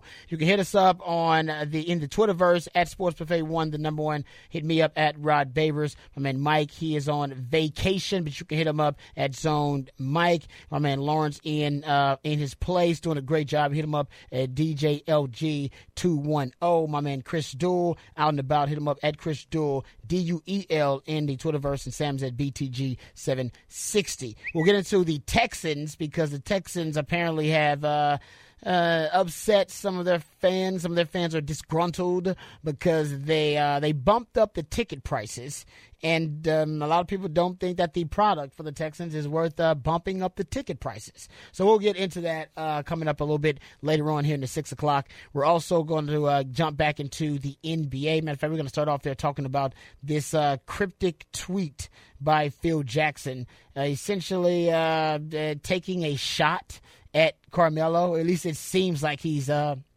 uh, taking a shot at Carmelo. So, uh, you know, trying to figure out what it's all about. So we'll dive into it a little bit. There's a lot of drama in the NBA, but there's even more drama happening uh, right now with Phil Jackson. He's he's had a lot of drama this year. Remember the the, the LeBron James posse comment um, he and Jeanie Buss broke up. Uh, his longtime fiance, who's the executive with the Lakers, uh, they broke up this uh, at least last year, I should say. And uh, the posse comment was also last year. And um, now he has this. So it's been a last. It's been a tough last six months or so for Phil Jackson. So we'll get into that coming up in this segment. Also, I want to get into a little baseball talk. We talked some baseball yesterday. Now that all the projections are coming out for the Major League Baseball season, I have a projection about the Astros that uh, that may be. I hope it's a. I hope it's really good news for Astros fans. It it may be bad news, but uh, I think it's going to end up being really good news. So we'll talk some. Um, we'll talk some Astros a little bit later on in the show. We'll start talking some more baseball on the show. We'll do that.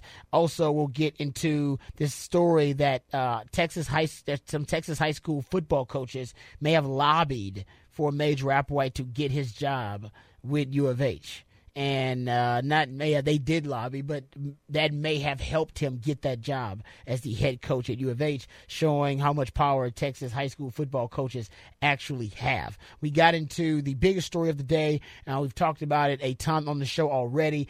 Baylor is uh, being it's, it's interesting. They are being sanctioned, I should say, of sorts, and it's not really even that. Uh, they right now uh, the Big Twelve is withholding twenty five percent of their uh, their revenue, their their conference earnings, twenty five percent of it, which I think adds up to around seven and a half million.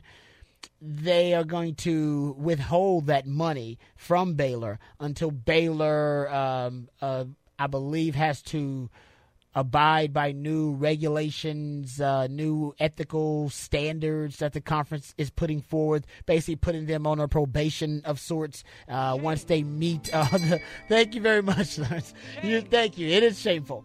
Uh, and uh, as soon as they meet all these uh, requirements and all these obligations, then they're going to get that money back. So the way I said it, I said it's you know, I'm I'm happy the Big 12 decided to get off their rear end and do something. All right, but it's more of a gesture than a penalty. It's more of a gesture than a punishment. It's not a punishment because Baylor's going to get that money back, or they can get that money back. I think they will when they, uh, whenever the third party.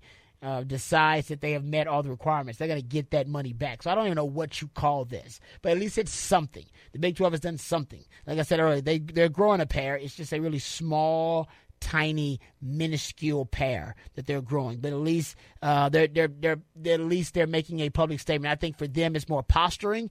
I don't think they really care about making a difference or holding Baylor accountable. I think they worry about more about the um, the perception and the image of the Big Twelve. So I think once again, like they were posturing when they lied to everybody and said they were expanding uh, to uh, distract from the Baylor scandal. I think once again they're doing this to distract from the fact that they are not doing a real investigation into what's happening at Baylor. You really want to hurt Baylor? Everybody knows you go after the mother's milk. You go after the scholarships. That's what college football programs are built on, and that's what listen. That's what makes these college football programs great, and that'll break a college football program. Take away the scholarships, the money. They can get some donor to write a check some booster to write a check. That's easy for them. You want to take away something that they can that's more valuable than money in college football, and that's that's tough to say, but scholarships are more valuable than money in college football. All right, so that's and that's what you that's if you want to hurt them, that's what they should have went after. Or if you want to really uh, make a statement, take that money, take that twenty five percent, that seven plus million, and donate it to victims of sexual assault that would make a difference. You know what I mean? So that's it's like this. You know, I always say that you know. Uh, a, a, woman wants to see, uh, you know, I make a woman wants to see you uh, make that like a commitment. Women are big about making the commitments, right? They want to see you make the commitments.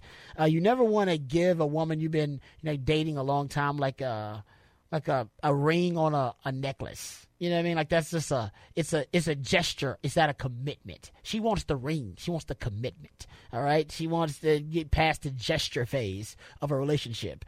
And right now, the what Baylor did that's a that's a gesture. That's it's not that is not uh, them committing themselves to holding Baylor accountable. They're not making a commitment to investigate uh, what happened to the victims. They're not doing that. This is a gesture so people will uh, somebody will pat. They can pat themselves on the back, but that's about it it, it, it really means nothing. It, and the NCAA, as we pointed out, as I have said plenty of times, a borderline criminal syndicate.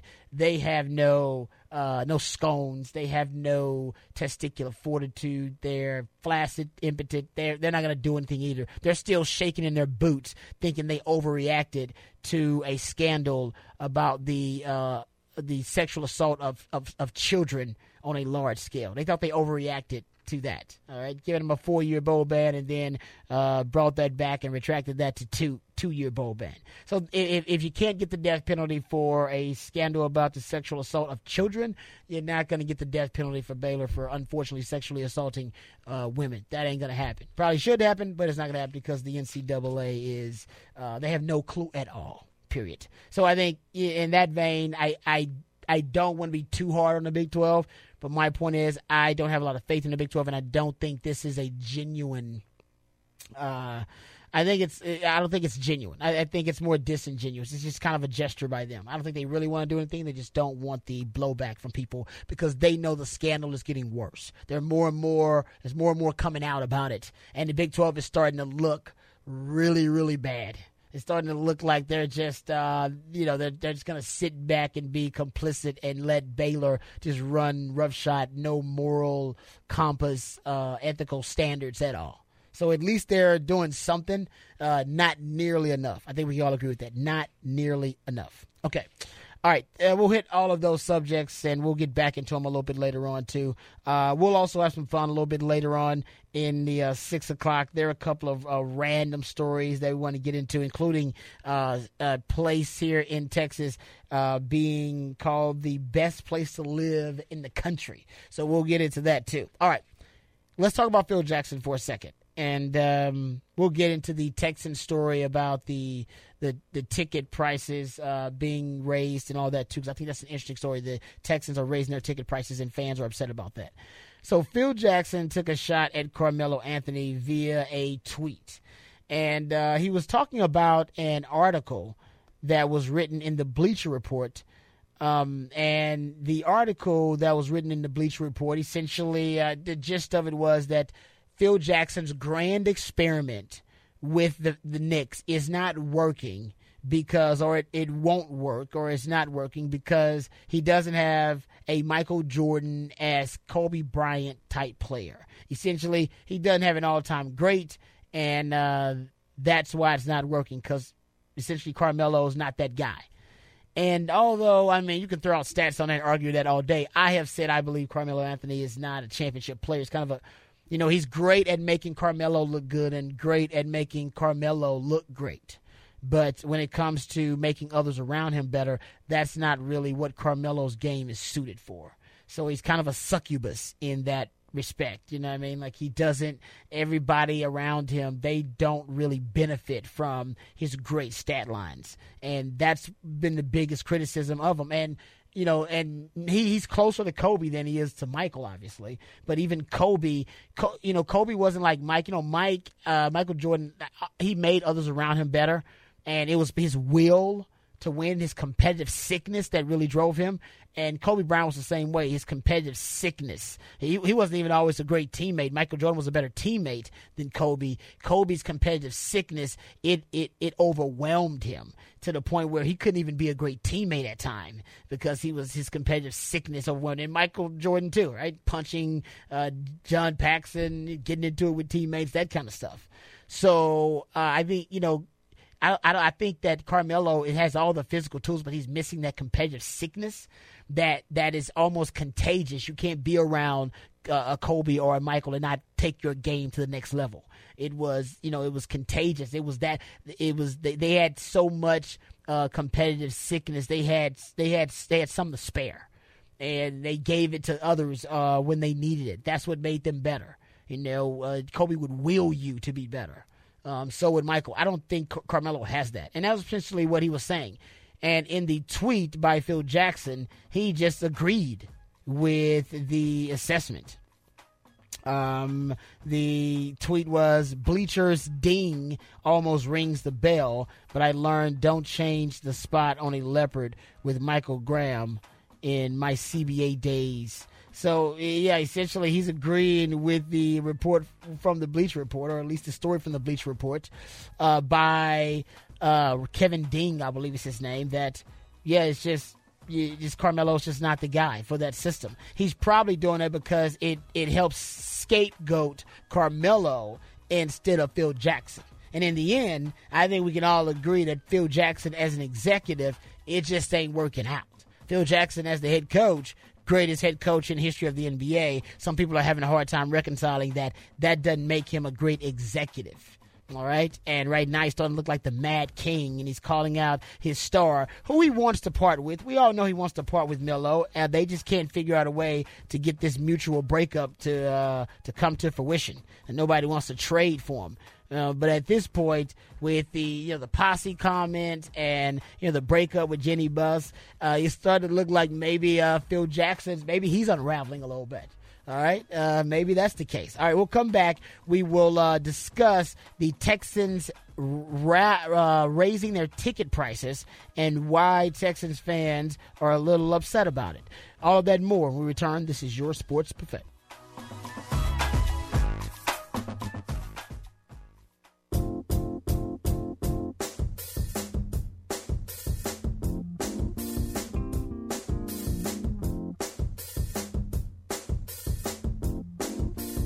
All right, welcome back to the Sports Buffet. You know, to wrap up our discussion about you know Phil Jackson and what he said about Kevin Ding's um, story in Bleacher Report, and Kevin Ding's story, essentially saying that yeah, Phil Jackson, um, his system's not going to work because uh, Carmelo's not Jordan or Bryant, and even Phil Jackson knew that. But Phil Jackson uh, thought he could somehow make it work, triangle offense, and put the right pieces around him. Uh, Phil Jackson tweeted out, "Bleachers ding almost rings the bell." Here's the part that's interesting. He said, "But I learned you don't change the spot on a leopard with Michael Graham in my CBA days." So he's basically saying he knew that he couldn't change Carmelo Anthony, uh, but then why did he give him a no trade clause? You know, I mean, if you know you can't, if you know you're not going to be able to trade him, then why'd you give him, you know, so much power? Why'd you why'd you allow him to get the no trade clause? Um, yeah, so I, you know, I mean, that's the the thing, you know. So I, I don't know. Maybe Phil Jackson, hell, maybe Phil Jackson was just on it. Maybe he was stoned. It just might have been that simple. When he tweeted out, it maybe right now it doesn't mean it or doesn't care about it. But uh, I, it's just a bad look for Phil Jackson. Bad look. And I, I think the New York Knicks are probably ready to move on from Phil Jackson too, much like Jeanie Buss moved on from Phil. Uh, they tried it for a while, it didn't work. All right, Lonzo Ball is a he's a high school basketball player. Lonzo Ball. He is um la he is he is the younger Lonzo Ball's younger brother, excuse me, um, LaMelo Ball. They, I know they're brothers. Lonzo Ball actually is a basketball player. Uh, he plays uh, college basketball, and I believe for UCLA, and I believe LaMelo is also committed to UCLA. He has another little brother, the two Ball brothers, LiAngelo Ball, and they're three Ball brothers. That is, uh, first of all, it's a great name for basketball players who are really good. This is what's crazy. Um, that one of the players, LaMelo Ball, one of the brothers, LaMelo Ball, scored 92 points in uh, his last high school game for Chino Hill. Scored 92 points. He only had 29 points at halftime.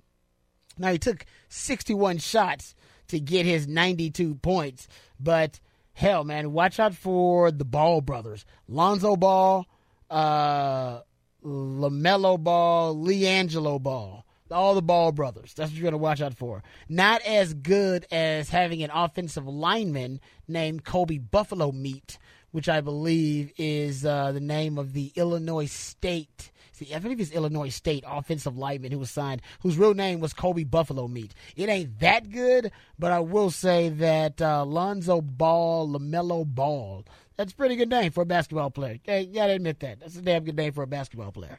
Uh, okay, let's get to this uh, Texans story. So the Texans are getting a lot of uh, negative blowback. The Texans announced they're raising ticket prices for the 2017 season. The Texans' average general ticket price next season is going to be 103 bucks, 103 dollars and 69 cent per ticket. Uh, that's up six and a half percent from 97.32 in 2016. Houston's average ticket price in 2016 ranked them, I think, 13th in the NFL. And uh, the Texans anticipate their position will be similar, comparable in 2017. So the 13th most expensive ticket in the NFL. The Texans have sold out. This is why they did it. And it's just good business why they did it. But we'll get into why, you know, the fans don't like it and why it's a bad public relations move. The Texans have sold out 154 consecutive games. That is a Houston NFL record. Um, and their 15 consecutive sold out seasons represent the longest sellout streak of any professional team in Houston history. So people in Houston want these tickets. I think they have a 27,000 person wait list currently for uh, season tickets for the Houston Texans. And NRG is said to have one of the best tailgating atmospheres. Of course, it would. It's Texas, uh, best tailgating atmospheres in the country. It's, it's it's probably it's probably known for being top five best tailgating atmospheres in the country. I'm not making it up. It's really really really good. So now, but Texans fans are complaining because they're saying, whoa, whoa, whoa, whoa. So you're t- telling me that you're going to hike up the prices six and a half percent, which I do, I think I don't know if that accounts for inflation, but uh, it seems like that's a little more than uh, even taking into account inflation year over year. That that's a little that's a little more than inflation. So I think Texas fans are saying, well, hell, with Brock Osweiler and that experiment, which miserably failed, you could argue you should give Texas fans a rebate Hell, they, they should get a discount, if anything, for these damn tickets, or they should just stay the same because the product has stayed the same, right? Texans have pretty pretty much had the same product the last few years. They're nine and seven team. Uh, they're going to make the playoffs, and they may win one playoff game, maybe not. But they're definitely not going to win more than one playoff game. The product has essentially stayed the same. Some could even argue that it's gotten worse, even though the defense was one of the better defenses in the NFL last year's number one total defense. That they, that that's that's not a legitimate enough reason to be raising ticket prices. Listen, raising ticket prices was just good business. I would argue that the Texans should have said something like, uh, "We're going to keep the tickets the same. Uh, we're going to keep the ticket prices the same this year, uh, but we're going to raise like the playoff tickets, like the price of the playoff tickets. Now they're going to do that too. They're going to raise the regular season price and they're going to raise the playoff price. Those tickets are sold separately, by the way. All right, you don't you get access to playoff tickets. You get a chance to buy them, opportunity to buy them when you have regular season tickets, but it ain't guaranteed. So those are sold separately anyway. So say, listen, when we make the playoffs, when we earn that extra money, then we're going to hype, hike up the ticket prices for the Texas fan. But during the regular season, we'll leave them the same. That's I think that would have went over a little bit better, but they're going to make more money hiking them up for the regular season and for the playoffs. You know what they should do to give you more bang for your buck? You know, because their preseason games don't matter. And I think you have to like, you know, get buy preseason tickets when you buy like season tickets and all that kind of stuff. Bring in Johnny Manziel. Uh, after Johnny, you know, Johnny, Johnny's got to pass a couple of drug tests to get back to the NFL, but he's he's uh, reinventing himself and uh, he's rehabbing and he's getting back into football shape. Bring in Johnny Manziel not to uh, compete for your starting quarterback position. No, you need to draft two quarterbacks in the draft and uh, potentially see what you can do in free agency. Bring in a Tony Romo, whatever, uh, Jay Cutler, whatever. Improve the quarterback position, but bring Johnny in for the preseason so people can get the bang for their buck during the preseason. You bring Johnny Manziel in just for preseason, and hell, you'll uh, you'll sell probably more tickets than you've sold just for people trying to go to preseason games. You may you may potentially almost sell out a preseason game if you have Johnny Manziel in Johnny there Manziel. Uh, for his comeback. So that that would be my. Hell, if you don't do it, Jerry Jones is going to take advantage of it and do it because everybody knows that Dak's the, the starting quarterback and they're trying to ship Romo out. Hell, he'll probably bring in Johnny just for preseason games to get some straight cash, homie to get to get nationally televised preseason games for the Dallas Cowboys. So Texans, you know what? Johnny would be a cheap backup if he actually did work out for the Cowboys. Not saying that's going to happen. We know Jerry Jones loves him some Johnny. The Texans actually do need a quarterback. Not saying it's going to be Johnny, but hell, bring him in for the preseason. It's not going to hurt anybody. Hell, you need to draft two quarterbacks, reinvent the quarterback position, roll the dice, bring them in for the preseason, and that way you'll get some preseason hype. Hell, you can cut them once the season starts. Uh, yeah. Uh, or who knows? It may be the greatest redemption story we've seen in the NFL in the last, I don't know, five, six years or so since Michael Vick. Who knows? Uh, all of that could happen. All right, we'll come right back. We will uh, jump into a, a discussion about uh, for Cowboys fans. A discussion for Cowboys fans when we come back. This is your Sports Buffet.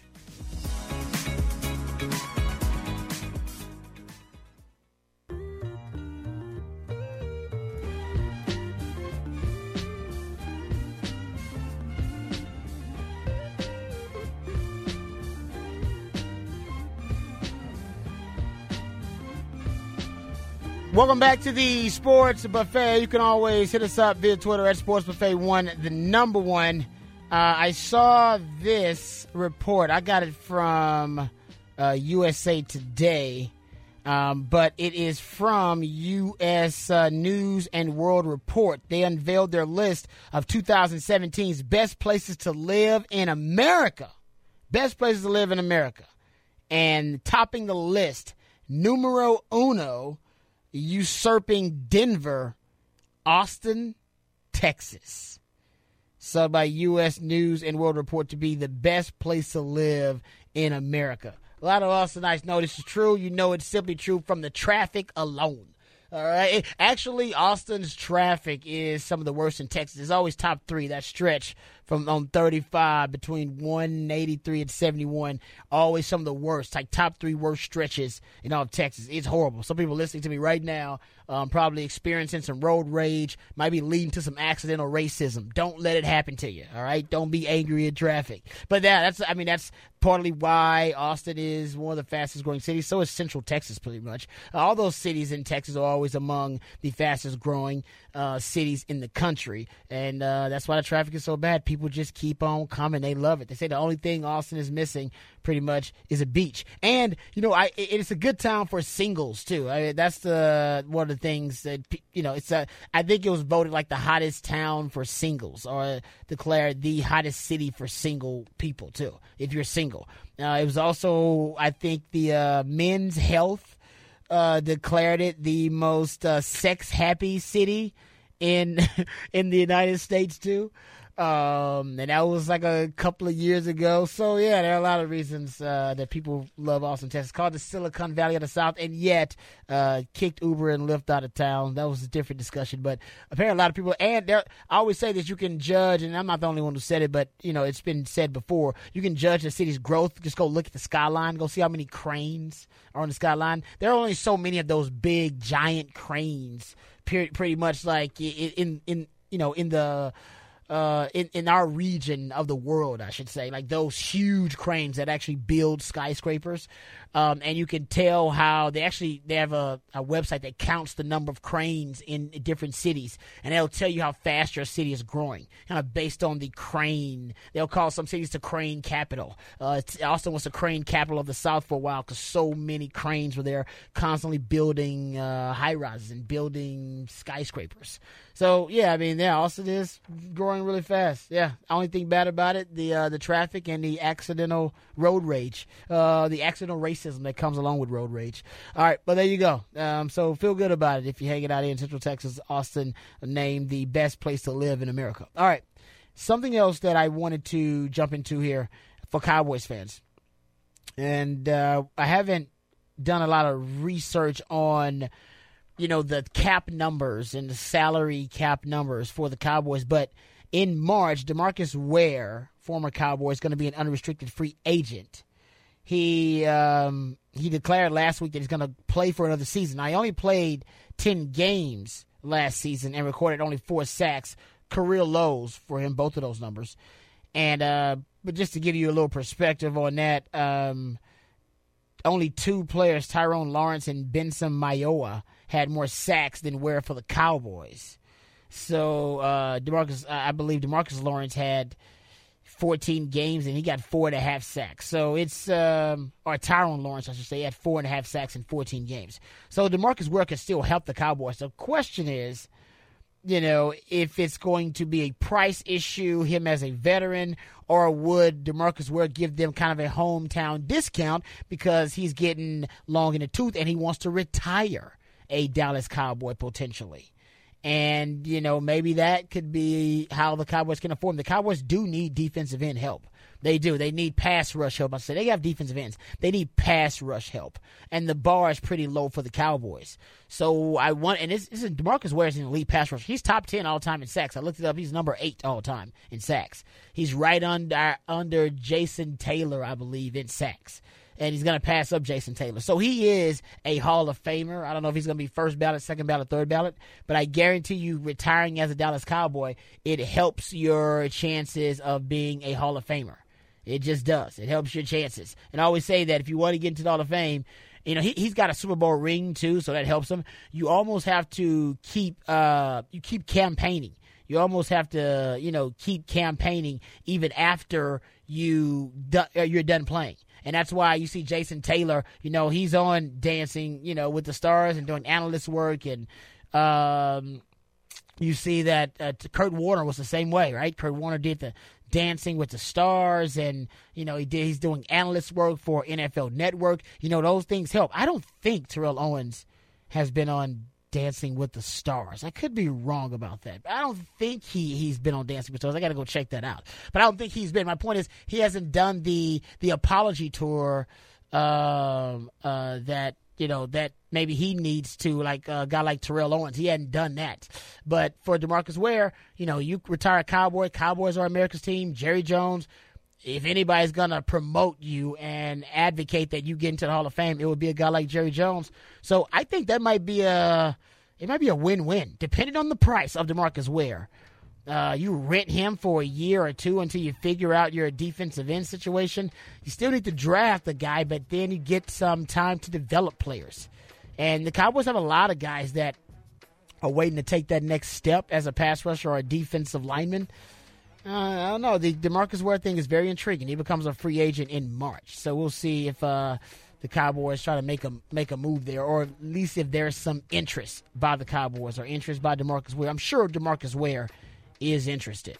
Okay, we come back. We will. Uh, I, will give you the PECOTA Major League Baseball predictions or projections, I should say, and uh, it will put Astros fans in a good mood. We'll do that. We'll also jump back into the NBA, discuss some NBA news, notes, and nuggets, and also a story that I still cannot believe is a real story. Uh, but it is. It's a real thing. And uh, we'll get into that when we come back, too. This is your sports buffet.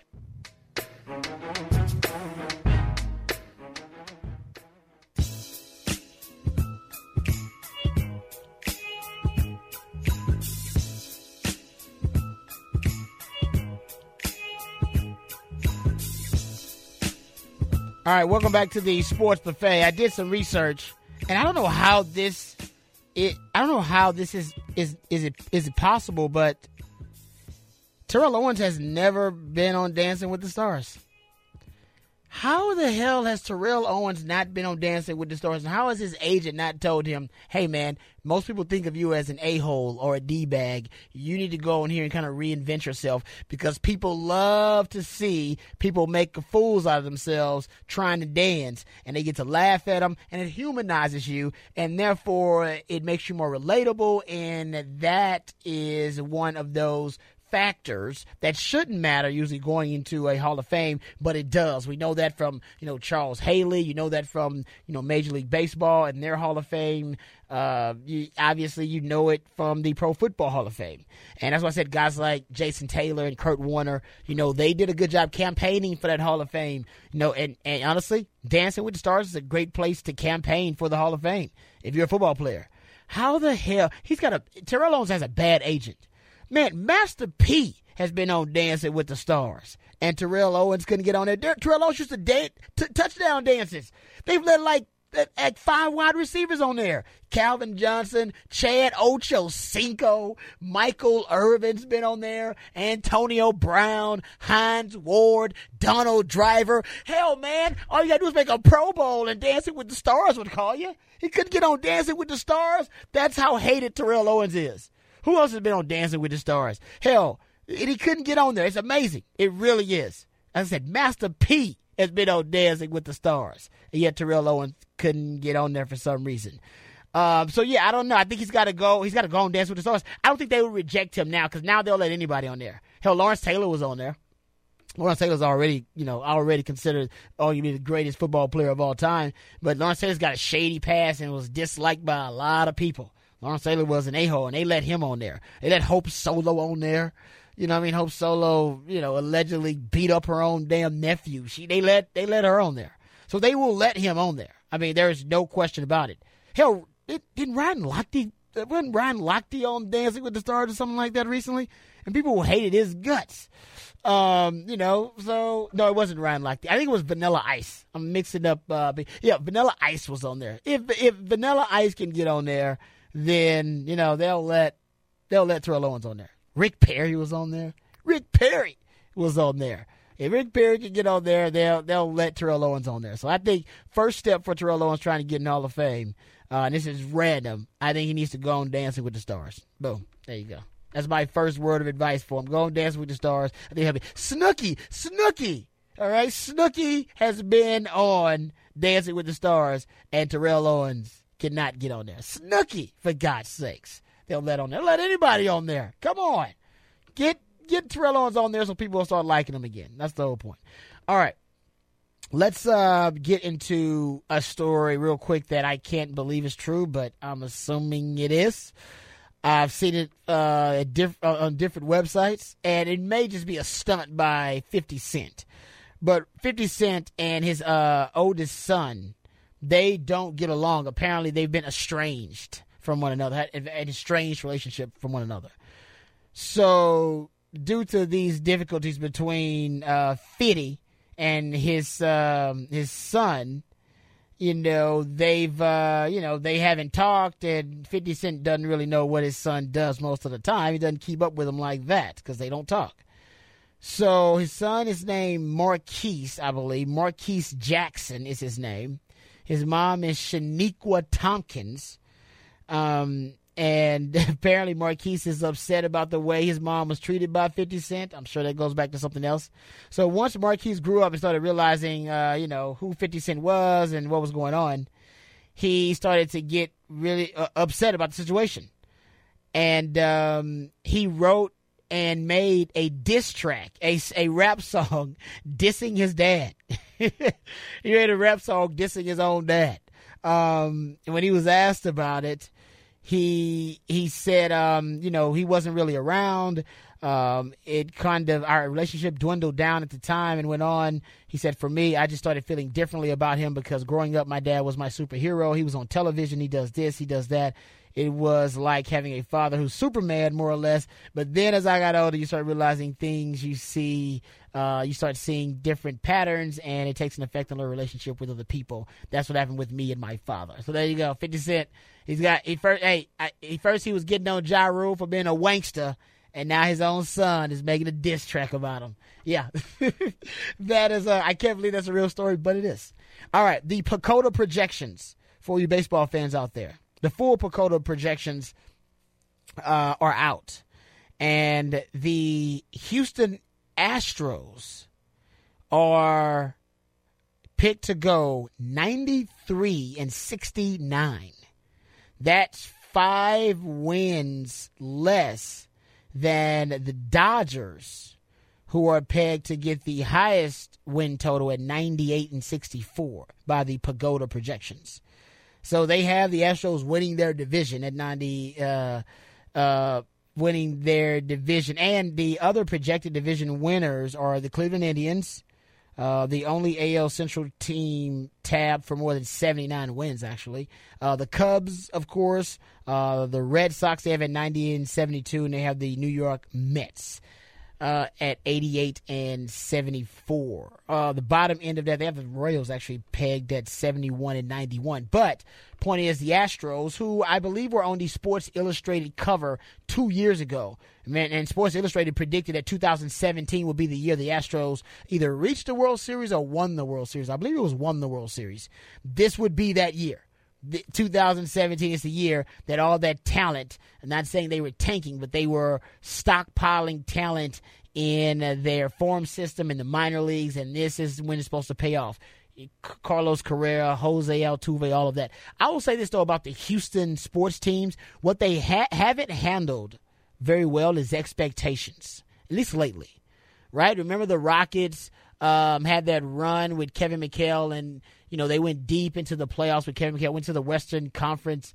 Uh, uh, they went, yeah, they went deep into the playoffs, went uh, and I and I believe the next season they fired Kevin McHale. Actually, the next season after they went deep into the playoffs, after they surprised everyone because they started out terrible because they couldn't meet those expectations right? Um, and you know the Houston Texans with Brock Osweiler, all the draft picks on offense, you know they they underachieve. They don't meet the expectations. And even last year with the Astros, right? Remember the Astros? They make the playoffs uh, two years ago. Everybody's talking about how great the Astros were and how you know they were one year ahead of schedule. And then last year the expectations mounting for them, and they can't meet them. They underwhelm. They underachieve. So I think it's something about the expectation. The only thing that worries me about this Astros team is that they're young and they've been through it, but that they may not perform well uh, in terms of meeting these expectations. Because Houston teams they they have they've had trouble with that lately. that would seem to be the case. All right, I want to thank uh, my man Lawrence doing a great job. I want to thank Chris Duel as well. I want to thank uh, Sam. I want to thank Mike. I want to thank the Buffet Nation. Remember, the revolution will not be televised. We'll be talking about it right here on your sports buffet. Everybody, enjoy the evening. Be safe. Peace.